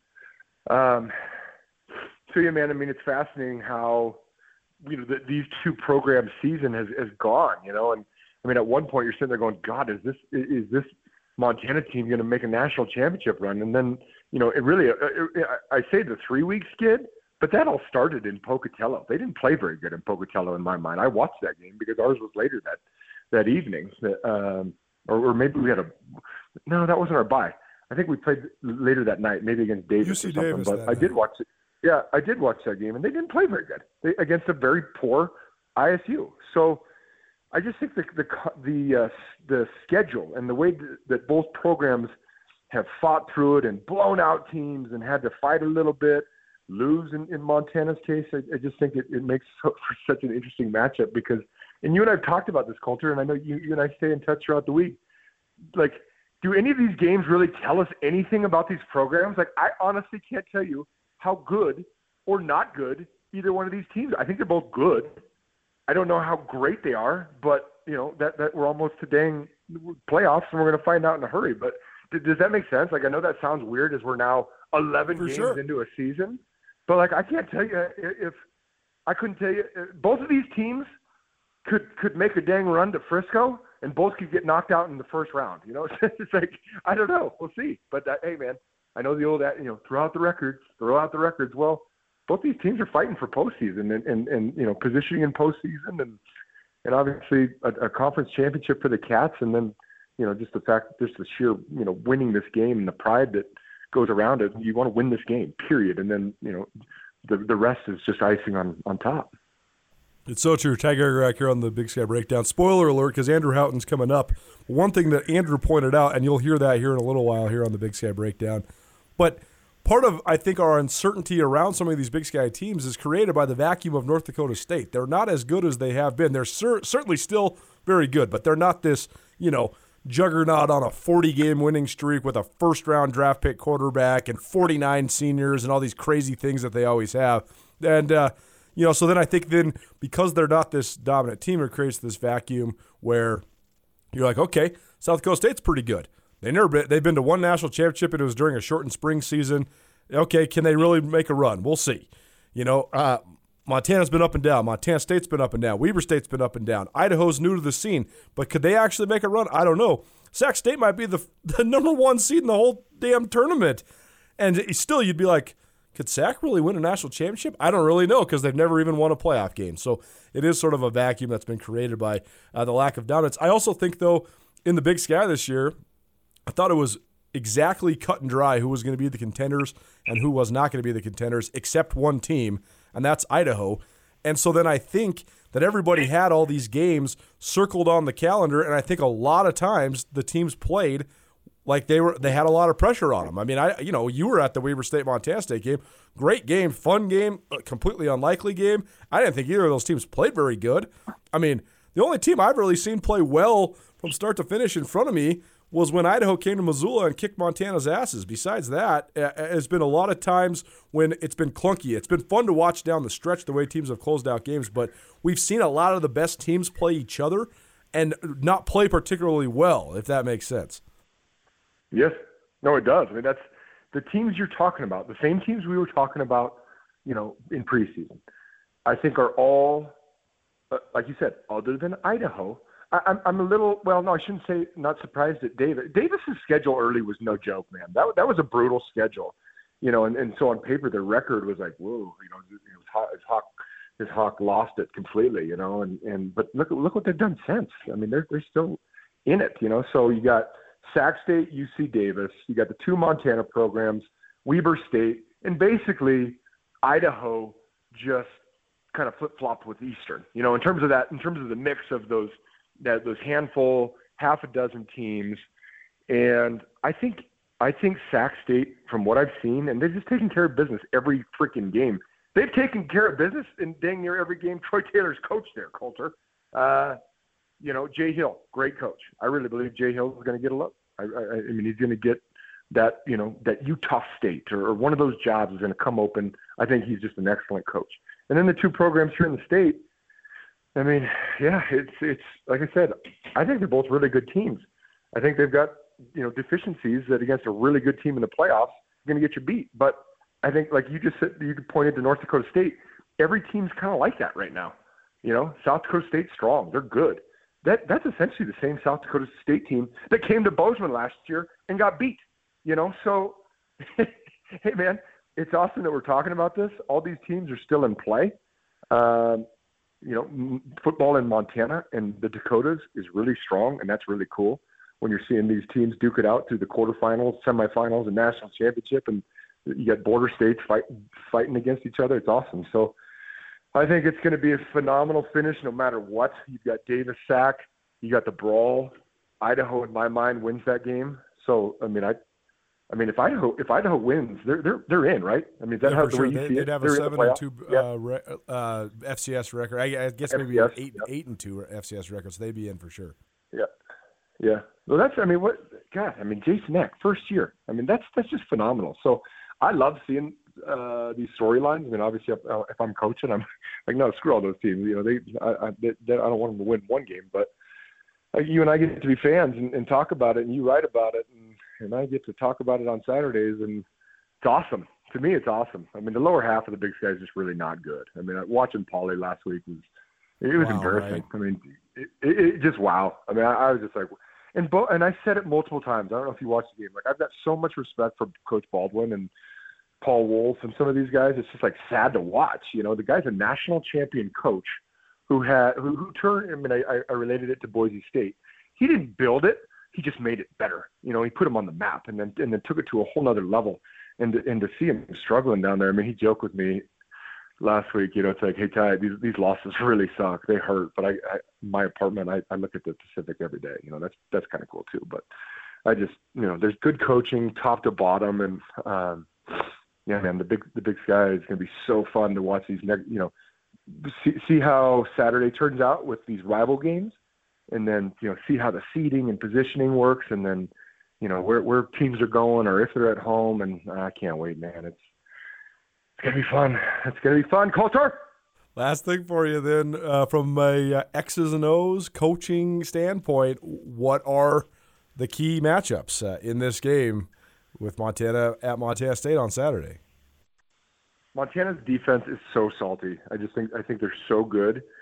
Um, other than last year, they really struggled against you know against Montana State's rushing attack. Now Montana State doesn't run as much gap scheme as they used to. It's very inside outside zone heavy that I think they actually run as good as anybody in the country. Their offensive line, losing two big studs last year in Tuiasosopo and Lewis Kidd, in some ways is, is even better. It's more cohesive unit that just knows how, to zone block and their positioning, and getting their hands on guys.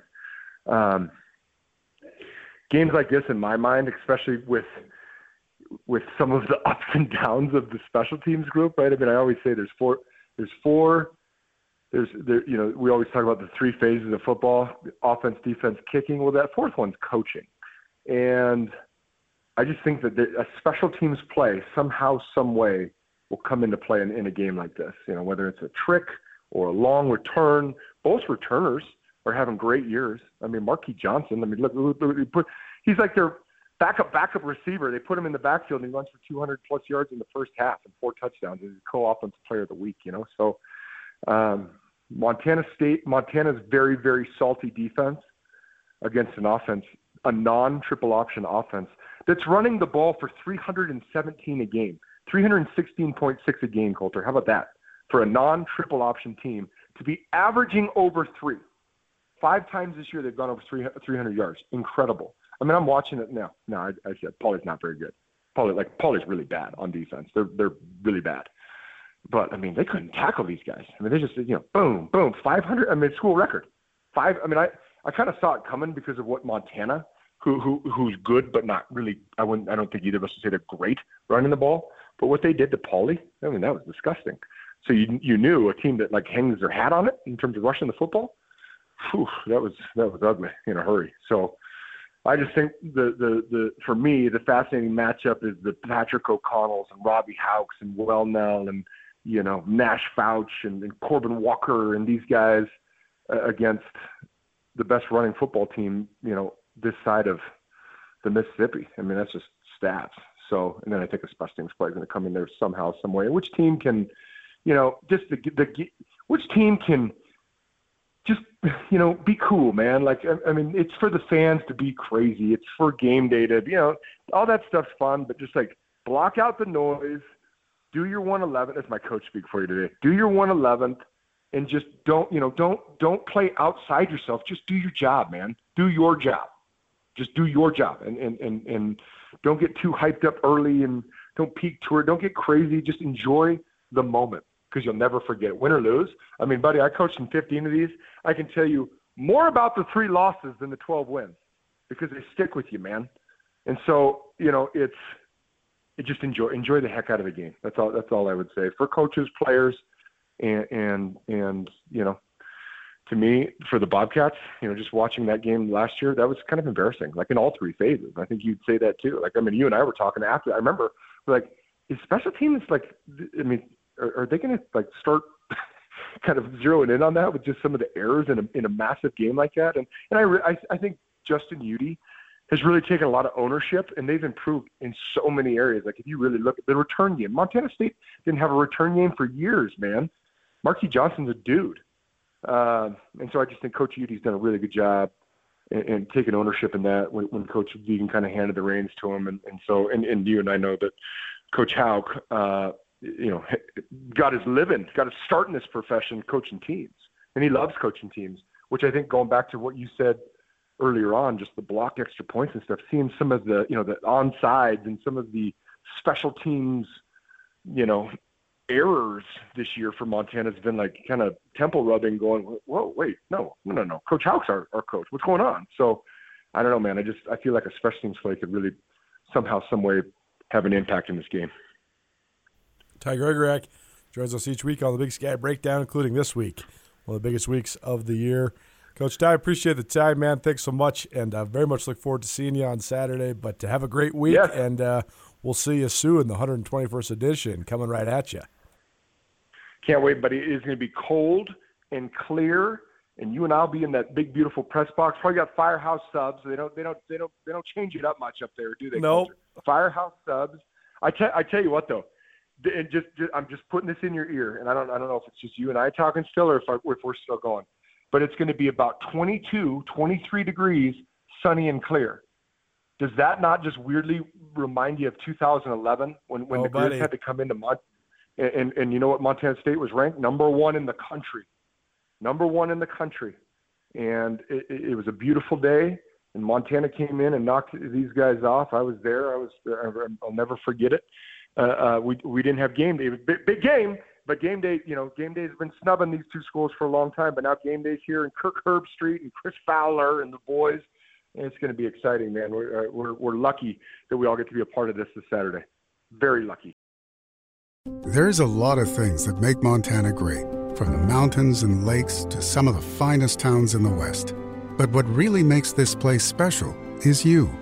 Our communities are full of people who are working hard to build good lives and remarkable things. At Opportunity Bank, our passion is helping folks do just that.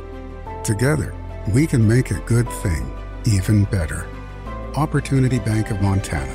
Stop by and see us or visit us online. Member FDIC. Also, have to thank all of our Fit During Football sponsors as well. I've been trying to really keep the fitness honed in, keep the mind fresh. I made a lot of health changes in my life, gave up the, the drinking, gave up the boozing, and uh, been trying to eat as healthy as possible. And so, been staying on track with the help from the guys over at uh, Nutrition on Reserve here in Missoula as I sit here in the Garden City. The uh, high protein intake. It helps you a lot. It helps curb the appetite, helps also helps with muscle recovery, helps you feel fresh. My mind feels great, and uh, it helps you work out a lot harder as well. So that's been a, welcome addition for me, and also been hitting hard at both the Hype House, uh, which is a cycling and strength studio awesome place, very welcoming environment. Totally outside my comfort zone, but they have awesome spin classes, but also awesome strength classes too. So you can get your lifting in over there as well and uh, get some high resistance type training. That's uh, really good for building that lean muscle mass. And also got to say thanks to Hot House Yoga. They've been great as well,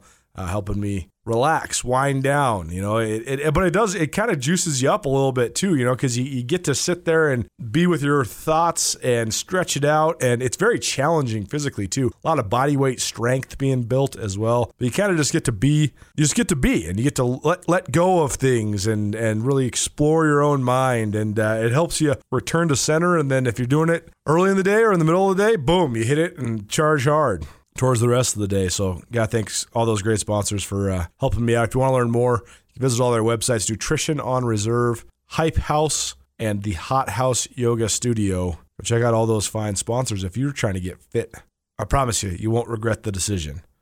Well, the conversations are just so good. We got to just keep them rolling. You got some Nuanez Now action with both Ty Gregorak and now Andrew Houghton. And then the uh, conversation carries on here in to the Big Sky Breakdown, biggest week of the year here at Skyline Sports. Sort of a uh, an anniversary every year because you know we we always sort of cover both Montana and Montana State with great fervor as they then approach the matchup with each other, and then uh, when we get to this point, it's just about putting it all together. You know, we we know exactly the matchups, and you know a lot of times when Montana's playing Weber State and yada yada yada, you you're wondering, okay, how does this matchup going to play out? We know what the key matchups are in this game, and uh, it'll be fun to continue to talk about it. Andrew Houghton joins us here uh, on the Big Sky Breakdown, and uh, go check out our matchup series of stories. Uh, as you're listening to this, we have about half of the six-part series done. I think probably th- four, three or four uh, of the uh, of the pieces published. So go check that out. We just had a good conversation on Nuanez now about what this game means from a playoff perspective. Uh, but now I want to have a little fun. Uh, everybody's always asking, well, who's better? Well, I think we're going to find who's better in the game.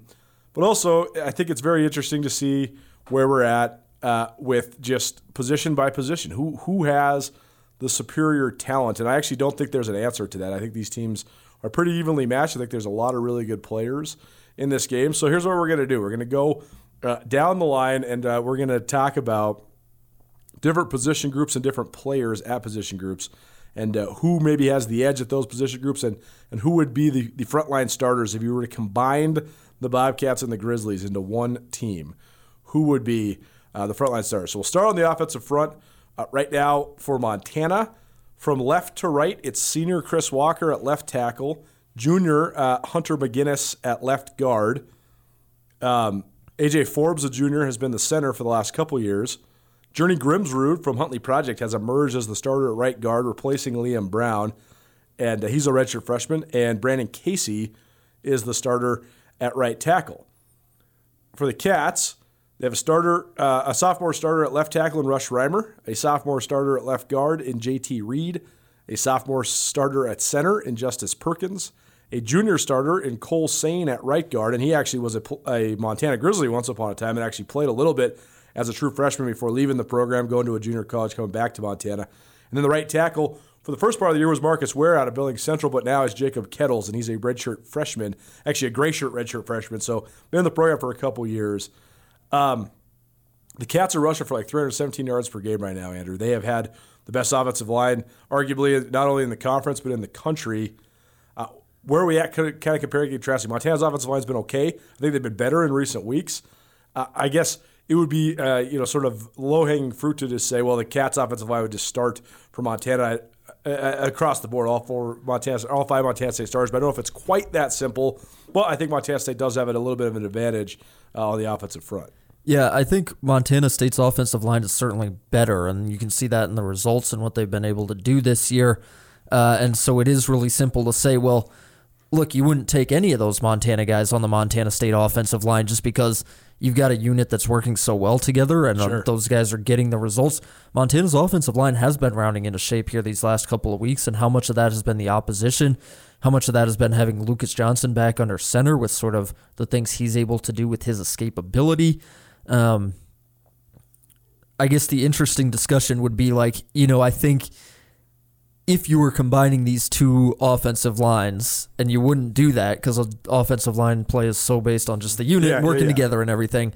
Um, you know, the Montana guys who I think would have a shot would be AJ Forbes, Brandon Casey, maybe Hunter McGinnis, right? I think that's right. And I think that Jacob Kettles has played pretty well uh, in his first action at right tackle. Brandon Casey's been only okay this year for the Grizz, but he has a lot of potential. I think he could be very good uh, when he gets to, uh, you know, later on in his career. So I think that that right tackle spot's maybe like a coin flip, maybe a slight edge to Casey. I don't know though. Uh, I do think McGinnis is the best guard in this game. Sure, he was a third-team All-League guy last year. I think if he played for Montana State in a different scheme, he'd still be good because he's, he's aggressive, he can run, and he's big, and he's mean too. But I do think JT Reed's the second best guard in this game. So maybe those are your guards. Uh, Forbes is pretty good. I think Perkins is the guy that plays above his head more than anybody in the league. And it's easy to play above your head when you're 5'11 as an offensive lineman. But, I mean, I shouldn't even say he's played it above his head, though, because at this point, I mean, it's like the old Jeff. It's his level. I mean, yeah. it's, like, it's like the old Jeff Choate line. Jeff, when he first walked out, out of Bozeman High, he said, We got this 5'11, 265 pound center. And he said, Every time I turn on the film, the guy he's blocking is on his ass. So, you know, at some point you're like, it's not a coincidence anymore. The guy's just really good player. So I think Perkins is a good player. Uh, so I think he'd probably get the, the edge at, at center. And then uh, I think Rush Reimer, by the time his career's done, I think he's going to be an All American guy. And if he keeps developing, maybe a, a, flirting with a shot on Sunday. I don't know if he's quite there yet, but he's going to be one of those guys that's a four year starter. That's, you know, I mean, he's, he's the prototype, 6'5, 300 pounds, great athlete, uh, good feet. So I think he, you know, gets the edge there uh, at left tackle. Uh, how about running back? Because uh, this is a fascinating one. The Cats have run for a million yards. They've done it without all their best running backs. Uh, Lane Sumner's only played a handful of games this year. Isaiah Ifanse's played none. Kagan Williams has played none. The Grizz, they had a bunch of guys at running back, and now they have one guy at running back, and they actually bettered out. They got one guy at running back. Marcus Knight no longer on the team. Uh, Xavier Harris banged up, was on crutches the last couple weeks, and uh, now it's been the Nick Ostmo show. So uh, an interesting dilemma here because uh, individually Nick Ostmo is a is a good player, and uh, but I think Elijah Elliott's a good player too. So like Elliott is suffering from from not being the three guys that were ahead of him on the depth chart. Yet when you just analyze him himself, he's very good. He's had multiple hundred yard games this year, and uh, the backup Garrett Kuhn he rushed for hundred yards last week as well. So where are we at the running backs?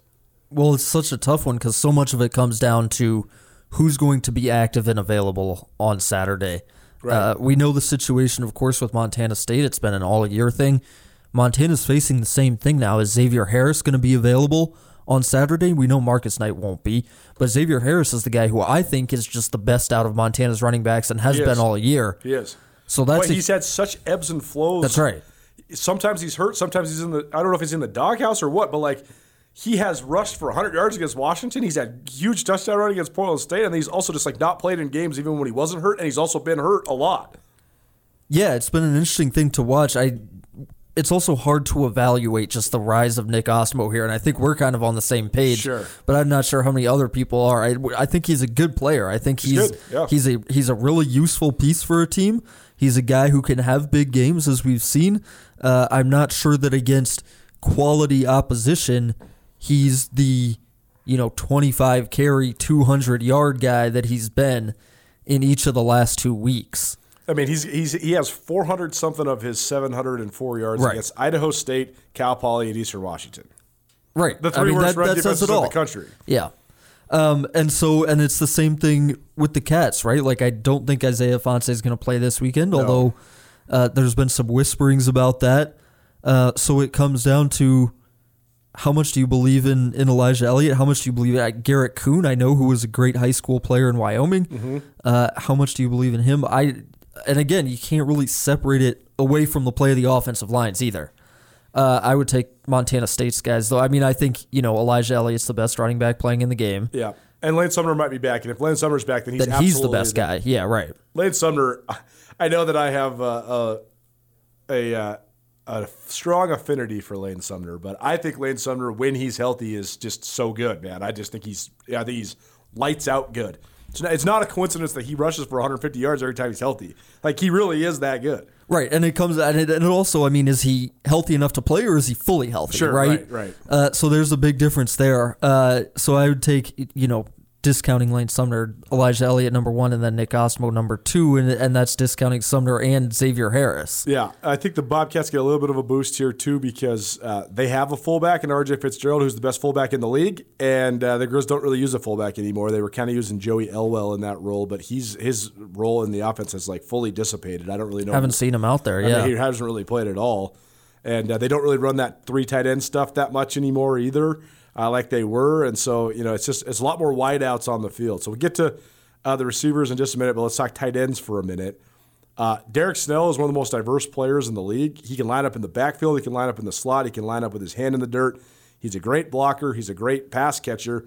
And Trayton Pickering is uh, an NFL body. I don't I don't know if he's an NFL guy yet. I actually don't think he is, but he uh, he's got a great frame. He- He's a good looking dude. That, that's a formidable tight end pair for the Cats, and uh, they've been using them a lot more in the past game this year as well. The Grizz tight ends, uh, led by Cole Grossman, I think that his his lack of opportunities this year has been frustrating for anybody that's followed Grizz football because he's so clearly one of the best athletes in the league at any position, let alone his position. I think this is an interesting one. I think that I think that for what the Cats ask Snell to do, he does it better. But they also ask him to do more things, and they use him more effectively. A lot of what Cole Grossman's like, what you desire his uh, impact to be, has been because they haven't used him as much as we maybe like. So this is actually kind of a coin flip to me. Yeah, I agree with you. The funniest thing to me to watch is every time Cole Grossman catches the ball Yeah. or makes a nice play is the resulting flood of feedback from Grizz fans on social media. All the all the tweets right. coming out That's right. screaming about throwing Cole I mean- Grossman the, the damn ball. I mean, co-founder of Skyline Sports, Brooks Nuanez, he he wants to co-name this podcast "Throw the Ball to the Damn Tight End." It's true. it's true. Like so, you just got to throw the ball to the tight end in college football. Well, that's what I'm saying. When uh, Daniel Britt threw that first touchdown of his career on that wheel route to Cole Grossman, I was like, well, a, a large portion of the Grizz fan base just passed out from ecstasy here from seeing that. for sure, hundred percent true. Uh, I, I don't know. I don't know who I would pick. I, I think that they're both really good. I think that you, it would come down to what kind of offense you were running if you were going to pick between just straight up Snell and Grossman. I think if you're running a a power run game, a spread option offense like the Cats, Snell's perfect. I think if you're running more of an RPO spread stuff like the Grizz run, Grossman's perfect. I think you could use both these guys more, but of course, I always think you could use the tight end more. Yeah, and I think the the Cats have a little bit of an advantage too with having another guy who they trust in Trayton Pickering. I, I know the Grizz have been using Peyton Brammer a little bit. I know Eric Barker's been getting some run. I think both of those guys are going to be guys to watch in this Rens, offense. Matt Rensville's got a little bit of run. Burn as well. Yep. Because um, they have been, you know, we're always looking for the three tight end stuff because Bobby leaned on it so much when he first came back, and For I love doing that uh, with whi- whichever one of the Demings it was that played offense. Yeah, right. Um, Bryson, yep. Gosh, I forgot about those guys. Yeah, right. They they had good years at Illinois They State. were, and they were good players. That was so weird that they left. They were like, seemed like they would be Bobby type of guys too, just in state, tough. You know, kind of just All the media hard, guys loved them because the, the twins, yeah. and they were well spoken Yeah. and like yeah. So weird that that went awry.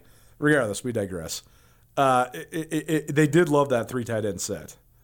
Uh, but I think that neither. Uh, anyway, I think that neither of the two guys that the Grizz have sort of behind Grossman have progressed to the point where they're on Pickering's level. So Gotcha. in that case, I think there's a little bit of an advantage for Montana State there as well. Yeah, interesting. Okay, last position group on offense. We'll talk about the receivers. The Cats, the main guys are going to be playing on Saturday are Ravy Alston, who's a D3 transfer from uh, St. John's. He was really uh, productive early, hasn't got a ton of opportunities lately.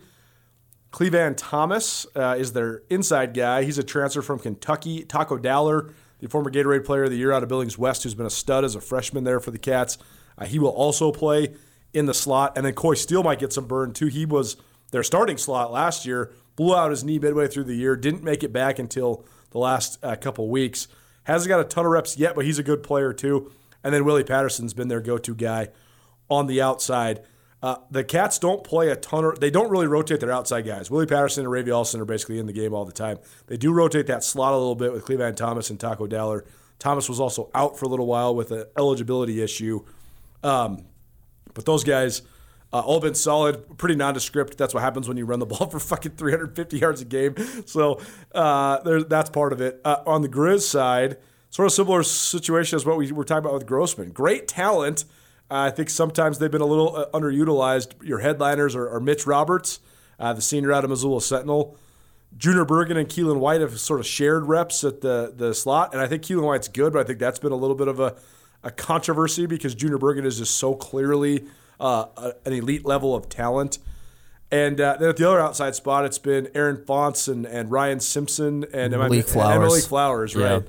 Uh, and again, you know, all all talented guys that you were just thinking in your head, like, why don't those guys get the ball more? But there's only so many, you know, touches to go around. So where, where are we at with uh, the receivers? Yeah, by the time this podcast releases, uh, my piece on the matchup between the Grizz Yep. receivers and the Montana State secondary will be out in the wild. So maybe you'll have, have read that and have that context there. And it is really difficult to um, sort of pinpoint why none of the Grizz receivers have really developed this year. And I, I really can't engage that much with that question in that piece because it's such a deep question. Right. Is it the play calling? Is it been the quarterback situation? Is it just something that's happened? Or have the receivers actually not taken a step forward this year? Right. And, uh, you know, there's no. I mean, there was like a month where they weren't even, they were like an irrelevant part of the team because Idaho locked them up. Yep. They were, they had a game plan to not really spread it out that much against Sac State. And then Lucas Johnson went down, so then they really batted down the hatches. And then against Weber, they didn't do it. And they had two first downs in the whole second half. So there was no balls to be distributed to anybody because it was just like run for a yard, run for a yard, Kris Brown take a third and eight sack, punt over and over and over again. Right. Um, and you look at it, and there's just been no development there from year to year. I mean, Mitch Roberts is what he has been, which he's a solid guy. He's a solid receiver. Um, you know he's going to make the catch when he gets the ball, but he's not. He's not taking the top off the defense. He's not out sprinting everybody. He's not getting a ton of separation. A lot of the time, none of the young guys have really taken a step forward, and I'm talking mostly about Aaron Fontes, Keelan White there. Sure. Uh, none of those guys have broken out and really become the go-to guy. I mean, the Grizz don't have an all-conference wide receiver this year. I don't, you know, Mitch And- Roberts might get honorable mention, but And that's and that's why it is such a dichotomy because you look at Fontes's talent Right. and you look at Bergen's talent and, and you look at even Keelan White's talent and you're like, well, that guy should just have more production. There's just not a lot of production to go around. So it is it's a very interesting question to analyze. yeah. And then you compare and contrast that with Montana State, and Montana State has got the built-in excuse kind of right because we know what they want to do on offense. We're s- sort of, you know, what what do the Grizz want to do on offense? What's their go-to thing to do? I mean, I think they would love if it was the power run game like Montana State, but it's not really, or it hasn't been until the last two weeks.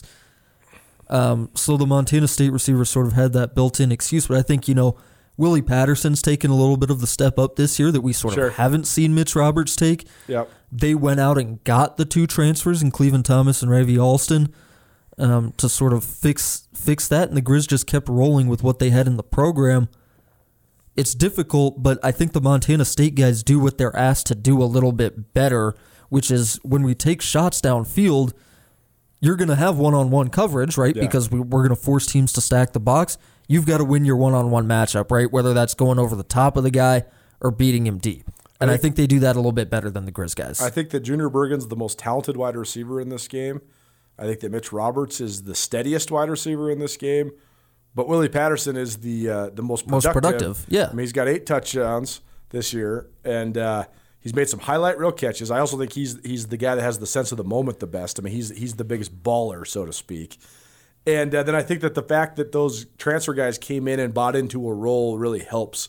Like Ravy Alston is a big body on the outside who can go get that 50 50 ball, but he's also 6'3, 215, and that's what helps seal the perimeter, Right. and that's why their run game's good. It's the same thing with Clevan Thomas. Like, Clevan Thomas is good out of the slot. Taco Dowler is great out of the slot. Clevan Thomas is a starter out of the slot, though, because he's willing to bang heads. He's willing to block, and that's what gets those gash plays rolling. Big Sky Breakdown, SkylineSportsMT.com, presented by Blackfoot Communications.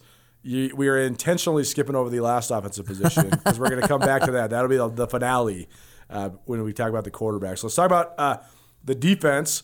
Uh, on the defensive line, again, they run completely uh, different schemes. Yep. So uh, we're going to kind of just break this down based on uh, not necessarily position by position, but sort of like elements of it. Uh, so we'll talk about the interior first because the Grizz play basically two interior guys, Alex Gubner and Eli Alford. They both no, uh, rotate there at the nose, and then their end guys can sometimes be kind of like uh, five technique. Yep. Sometimes they're like real edge guys. Sometimes they're dropping into zone blitzes and stuff like that. And so um, you know, the Grizz edge guys, or the Grizz defensive ends, I should say, their main edge guy is Patrick O'Connell. And, and he's the answer to the edge par- portion of this question. He's the best edge in the country uh, if he's healthy. Although uh, I do think that Brody Grebe from Montana State is, is coming, but uh, he's a sophomore and O'Connell's a senior, and O'Connell's superior talent to pretty much everybody in the league.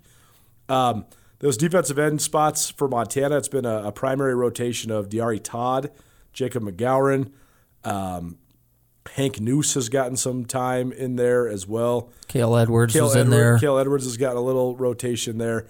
And then the interior guys, Alex Gubner and uh, Eli Alford. And for the Cats, at ends, it's been Brody Grebe and Kenneth, Eiden, who have been a good pair there at the one end spot. And then at the rush end spot, Ben Seymour and Hunter Parsons have been the, the main guys. And then inside, Sebastian Valdez at one of the tackle spots, and then Blake Schmidt at the nose, and then Paul Brott has been rotating in at tackle, and Blake Heel has been rotating in at nose. Um, I think Brody Grebe's the best end out of those guys. Uh, I think Kenneth Eiden's a really good spot pass rusher. I think all of the Grizz guys do what they're told, and that then equals not necessarily a lot of production, but I do think they're really tough and good athletes. On the inside, though, that's I think that's this is actually the biggest debate because I actually think the two most talented inside guys in the conference are Alex Gubner and Sebastian Valdez. They play different positions, but uh, if you were making a, a four man front, those two guys are absolutely the starters, and I think Grebe's another one, and then maybe it's a whole uh, rotation on the other side. But think the interior guys, it's one or the other. I think they're both excellent. Yeah, I think there's so much talent there when we're talking about the defensive tackles, and it is a little bit different what they're asked to do. I mean, the Grizz do so much stuff taking advantage of Alex Gubner's, mostly his athleticism. I mean, he's a big guy, but what makes him special is just the speed at that size, right? I mean, and the he's got- athleticism. he's got stupid speed for how big he is. And he's got the ball skills too, so you can drop him into a zone blitz. I mean, they run so many stunts with him coming around the outside, and then he's the primary pass rusher.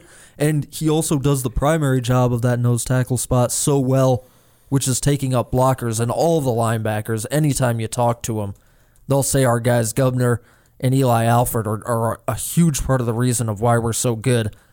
I can't talk so much about Sebastian Valdez because I haven't just seen him as much, but it seems like he's more of the pure disruptive defensive tackle inside, right? Breaking down the pocket, trying to get that interior pressure. And so much again of what the Grizz do defensively, it's just a uh, it's a dance, and that's what they they want it to be. Um, uh, it's so hard to say who would have. We're, we're basically just talking about the personnel here because the defensive scheme is completely different, right? Like, I, I think that Diari Todd is better at the what he plays in Montana's defense than Brody Grebe would be, but Brody Grebe's a better traditional defensive end. So kind of a coin flip there, but I think that we can agree that the two best interior guys are are Valdez and uh, Gubner. Uh, let's talk linebackers. Um, Callahan O'Reilly, captain, three-year starter for the Bobcats, an inside linebacker. He's been uh, the primary guy there on the inside, next to Nolan Askelson. Daniel Uliakepa was the other interior guy, but he's been out the last couple weeks. Don't know if he'll be back or not. Uh, and then they only play the two linebackers there at Montana State because they primarily play a nickel. The Grizz, uh, they play three linebackers. O'Connell's their rush. He's the best one out of the bunch. Marcus Welnel, though, has put up All American type stats uh, so far this year. I think he's second in the league in tackles for loss, and uh, he's second leading tackler on the Montana Grizz, period. And then Levi Janacaro has really emerged as a uh, great player for the Grizz as well. He's had double digit tackles three games in a row. And uh, the guys behind them too have made plays. I mean, Tyler Flink has had splash moments at times this year. Uh, Ryan Tyrrell's played some snaps. Michael Matthews has played some snaps. So the Grizz certainly have the depth advantage at linebacker, absolutely. But I also think they have the personnel advantage as well, and I think that that's nothing new. I mean, the Grizz have been linebacker U for 25 plus years. I do think Callahan O'Reilly is a great player. I think he's going to be an all conference guy. He was a second team all conference guy last year, and uh, he leads the Big Sky in takeaways forced this year with seven of them great playmaker. He's the one guy that I think would would start on the Grizz, but yep. I think that the other guys are are. I mean, I, I think that Patrick O'Connell and Marcus Welnel are two of the best linebackers in the country, and I think that if Levi Janacaro didn't play with those two guys, he would be one of the best linebackers in the conference. He still is. He just happens to be the third best linebacker on his team. Yeah, well, I think Callahan O'Reilly would start for the Grizz. I think he's a good player, and I think he's probably one of the players to watch in this game because, as you mentioned, he's the guy who's been making the plays for the Montana State defense, and those for sure those big plays, those takeaways are gonna be probably what decide this game. And and just the fact that he is a third generation Bozeman guy. Yep.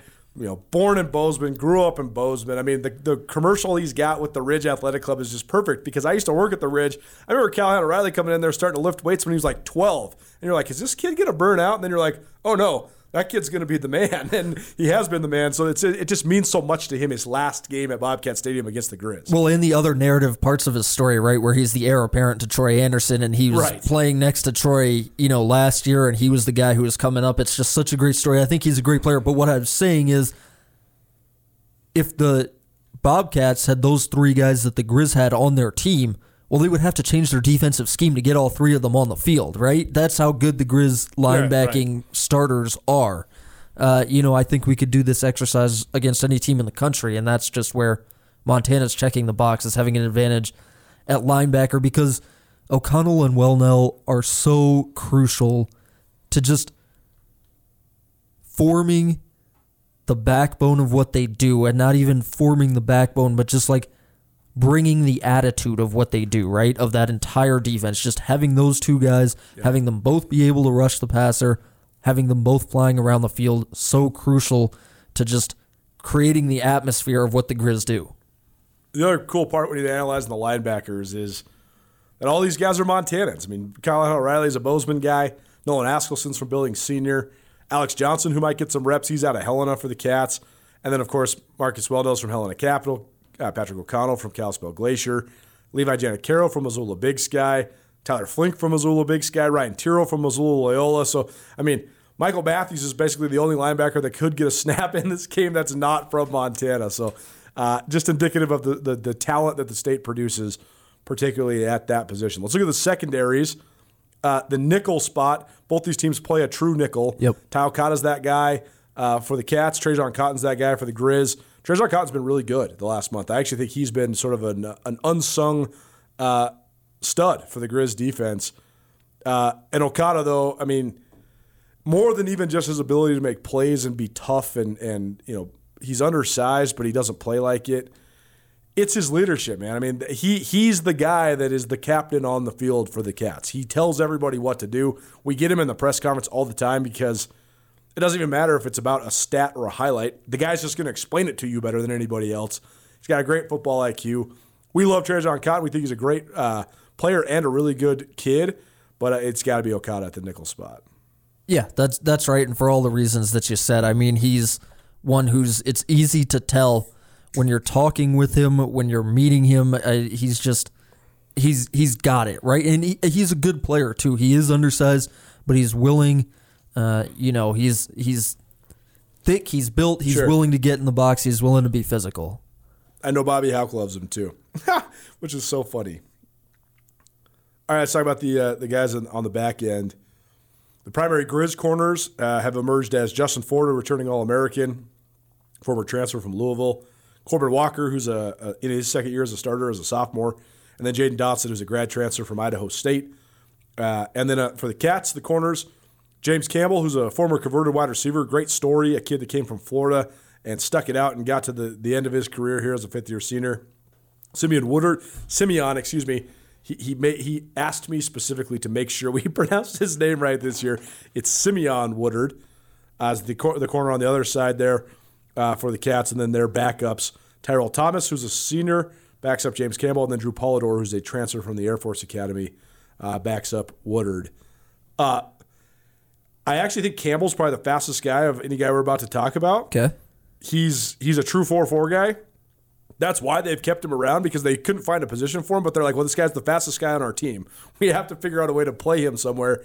And then they played him at corner, and he had uh, penchant for tackling for sure, and that's helped him. Tyrell Thomas is a guy that has uh, a legacy in this game. He broke up the fourth down pass to win the Cat game in 2018 in Bozeman when he was a true freshman. One of the great highlights because he broke it up and he just got up and kept on running. That's the only time in my life I broke media procedure. Usually, you got to ask the sports info guys to bring this guy to the press conference. I was like, I don't care. I won't ask this kid one question. We got to just ask him right now. How do you feel on the field? And he, his eyes were the biggest saucers. And, uh, and I, so he's he's a guy that's played in this game, and I think that helps you in this game. And I think Simeon Woodard, Simeon Woodard is a good player, and he was great as a freshman a year ago. That said, I don't think this is even close. I think it's the Grizz corners all day because I think that Justin Ford is the best corner in the league, and I think that Corbin Walker is a is a good corner as well. And, and Jaden Dawson's a guy who's been an all league player uh, in the Big Sky Conference, and he's the third guy there for the Grizz.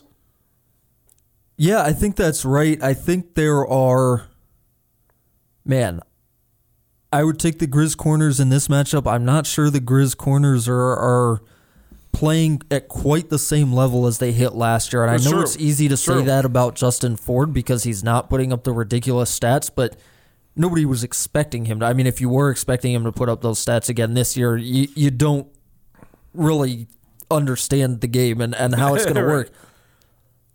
Justin Ford's an NFL prospect for a reason, though. He's big, he's physical, uh, he's fast enough, he's got a great nose for the ball. I think the narrative about teams staying away from him is a little bit overblown. I agree.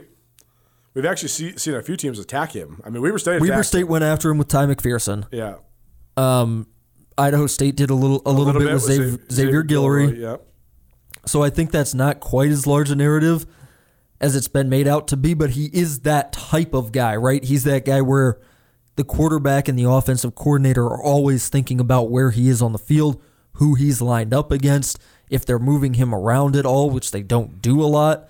Um, but he's that kind of guy. Corbin Walker, so good, so fast. On the other side, we saw a little bit of his weakness against Idaho when they went after him with Hayden Hatton, the physical guy.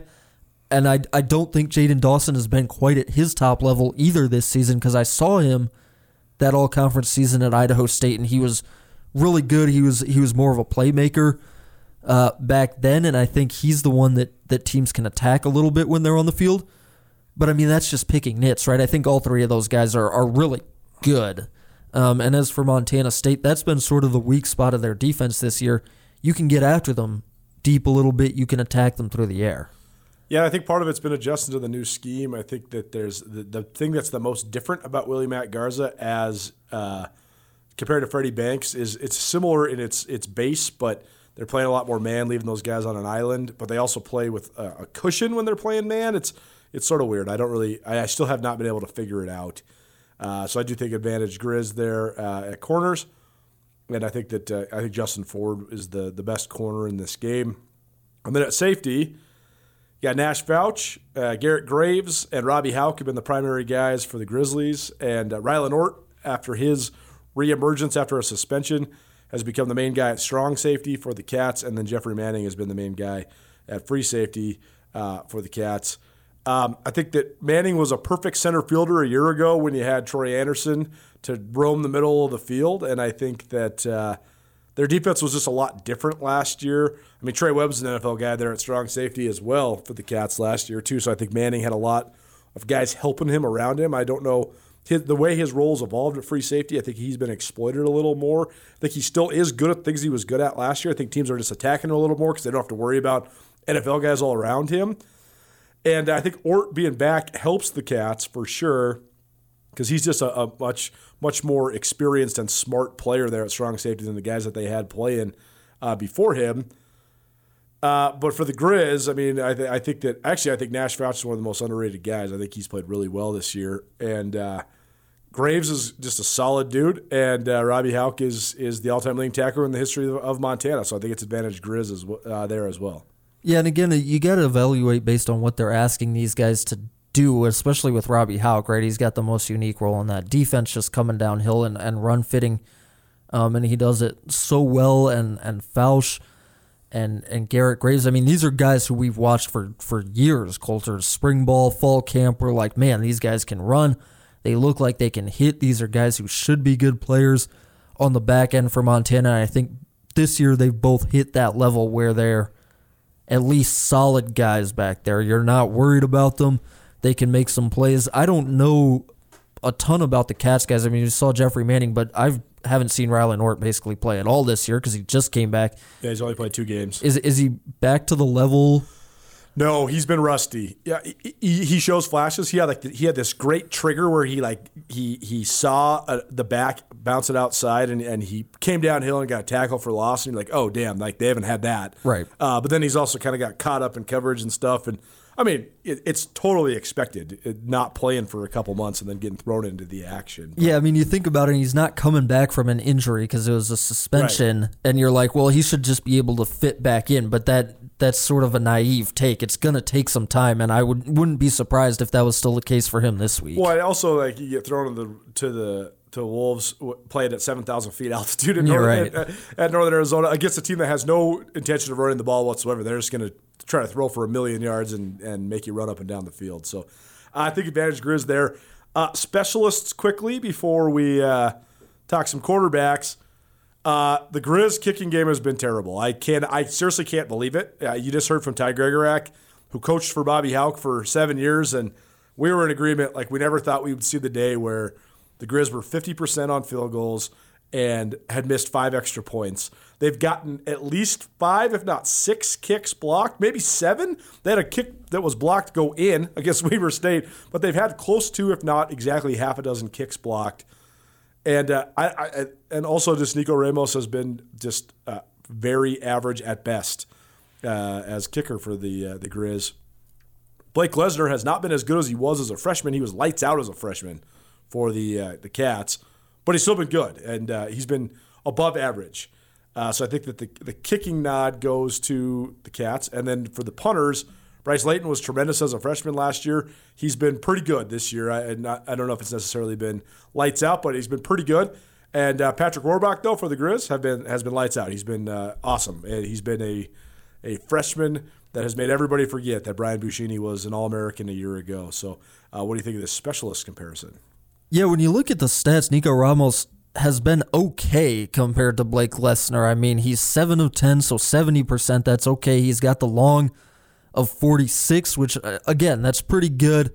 It's just the way he's doing it. There's no confidence there. They've had the kicks block. As you mentioned, one of those makes on a field goal was the one against Weber State that was partially blocked and still got over. He like slipped and fell kicking an extra point last week uh, and got that one through it's just been it's just it just feels shaky even if the stats say he's been pretty okay and even if the stats say Glessner's only been a little bit better than he is this year I still think the difference in confidence between that the Cats will have in Blake Glessner and that everybody uh, who's watching the game for the Grizz will have in Nico Ramos is such a huge difference. So I think there's an advantage for the Cats there. As far as the punting goes, I think both of these guys are really good. Uh, but Patrick Rohrbach's been the best punter in the league, and Bryce Layton is just, you know, a step or two below that. And when it comes to the returners, uh, Taco Dowler had the first punt return for a touchdown by a cat since 2013. That actually came in the Cat Grizz game in Bozeman. Sean Johnson took one back to the house, but the Grizz won that game. Taco Dowler housed one against uh, Morehead State. They've also had a kick return for a touchdown. Marqui Johnson had one for a touchdown against Oregon State. Both those guys have been good in the return game, to actually really good in the return game, and I think that's been a boost. Montana State was not very good in the return game last year. They actually were never really that good in the return game under Jeff Choate or, or into Brent Vigen's first year, which was weird because Choate had such a uh, acumen for special teams. Part of it's because they were playing a lot of their best athletes covering kicks instead of returning kicks. You know, like Travis Jonsen and Kevin Kassis were running down on kickoff instead of returning kicks because Choate wanted to give them an NFL shot, and uh, it worked out because they both of them made it to the NFL. But uh, regardless, it's been an upgrade for the Cats at returner. Taco Dowler and Marqui Johnson have both been good uh, to really good. The Grizz, though, have uh, arguably the greatest kick returner in the history of the Big Sky Conference, and they have a guy who's lightning in the bottle returning punts in Junior Bergen uh, when he's healthy. Keelan White's also been okay returning punts, and uh, Garrett Graves has even been great returning kicks and punts uh, during his time. But Malik Flowers is uh, is the star when you talk about the returners in this uh, in this debate. Yeah, same thing as the punters, right? I think the Cats guys are really good. I think when you compare them to a lot of teams, the Cats have an advantage uh, with Taco Dowler back returning punts, Marqui Johnson back returning kicks. They've been really good. They've been explosive. You know, I think both of those guys could certainly make a big play in this game on Saturday, but then Montana's guys are just still another step above that. I mean, Malik Flowers, what can you say about him? I mean, he's like he's the perfect kick returner because he's just gonna hit the crease and he's just gonna go and he's got the sports car speed and he's he's got the instincts there. And and Junior Bergen's sort of the same way as a punt returner. He's not the same type of player, and that's that's fine because that's not what you want in your punt returner. But he's going to make guys miss in, in tight quarters. He's got the instincts back there of where guys are coming from, where to hit the hole. Uh, both of those guys are really, really good. And then the other thing, you know, I think all, all, all of these guys are dangerous returners. Montana's coverage teams have just been so much better this year. So when we're For talking sure. about it, that's something that I really want to watch. I think that The units have been significantly better, both in the coverage and the blocking for the kick returns too. Right. So that's definitely something to watch here because I think that matches up really well. Montana's got the guys, and Montana State's coverage teams have been a little bit shaky this year. So while I think that if we're just evaluating the return guys, Montana State's guys are only a couple steps below Flowers and Bergen, I think that that could potentially be a big advantage for Montana on Saturday. All right, last uh, position to debate. It's quarterbacks. I think Tommy Mellott's most famous person in this game. Lucas Johnson might be the most important person in this game. Um, they are both absolutely pivotal to what their teams do on offense. Uh, and I, I don't really know how to really dissect who has the, the advantage here. Because Tommy Mellott's the best running quarterback in the league, maybe in the country. He's also sort of just like the face of the program and uh, he's got the Butte roots and the Oshucks personality and all that stuff. One of the most famous people in Montana right now, probably. Uh, Lucas Johnson, though, is a seventh year senior, and he has been uh, the the litmus test for the Grizz offense. When he plays, they're great, or no, I shouldn't even say great, but at least good, and sometimes great. And when he doesn't play, they're they're they're terrible. They're awful. So both these guys really, really uh, important uh, for their teams. Yeah, so many ways we could go with this one, Colter. I I just want to start with Lucas Johnson, and it's like we saw him early in the year. He looked great. Um, the offense was humming along. It looked really good at, at times with Lucas Johnson under center. The question for me is just has he plateaued from that? Because the way he looked early in the year, you could tell his qualities, right? He's so good getting the right checks at the line, making the right decision on the RPOs that Montana was using to such great effect, right? He's he's one of the best that I've seen at just moving within the pocket and electing when to escape the pocket, when to take the hits. He he's you can bring pressure on him and that's fine. He's a guy who I feel like will always make the right decision when there's a guy in his face, whether that's to escape the pocket, get rid of the ball, throw it away, escape and make something else happen. Really impressed with that. But I they've never been able to hit the deep shots with him. I think that's a big weakness of the game there. And it, I, you just it's been hard to see the development. And part of that is because of how disjointed the schedule has been, um, and how disjointed his season has been. I think the injury came at the worst possible time in that Sacramento State game, and then you, you you miss the Weber State game, and then you're coming back, but you're not. You're playing two bad defenses, and he looked about as good as he did in the early part of the season, where he, he was good, he was efficient, he was safe, he was cool, calm, collected, all those things. But it's just, man, we've already seen that from you. Can you take it to another level in this next game? So that's my biggest question about Lucas Johnson. Is there something in there that we haven't seen yet? And how does he handle the environment? How does he handle his first rivalry game? But this is a similar deal for Tommy Mellott because Tommy Mellott loves to feel out the action. I just don't know if you can feel it out against the Grizz because all of a sudden you're just going to be buried if you feel it out against Montana. So that's an interesting dynamic. And then the other factor here is that uh, the Cats got two stud quarterbacks. Yeah. Brent Vigen said Sean Chambers is going to play. Bobby Hauck does not think Sean Chambers is going to play. That could be a, a, factor as well because Chambers, when healthy, is a, a dominant physical player. Yeah, and that could just be the biggest X factor in the game is having that ability – to bring Sean Chambers on and just, you know, letting him dominate the game in that way. I mean, we know what the Bobcats are going to do with these quarterbacks, right? It's going to be so much read option and just having them keep it and go around the edge and make something happen. Having two guys who can do that is better than having one guy who can do that and, and having somebody else who you can switch to depending on things are going is so big and and yeah, I mean, Sean Chambers is the guy where it's just like if you put him one on one with any of the Grizz guys on defense, he's the guy who's to have the best chance. It's interesting that we're debating so much of the mental side of this with the quarterbacks, right? Because that's the position where you take on so much of the mental burden of the game. We don't know how these guys are going to react, right? Tommy Mellott has not played quarterback in one of these at Bobcat Stadium. Lucas Johnson obviously hasn't. Sean Chambers obviously hasn't. We don't know how these guys are going to react to the atmosphere the emotion, uh, what you said about Tommy Mellott needing to feel out the game.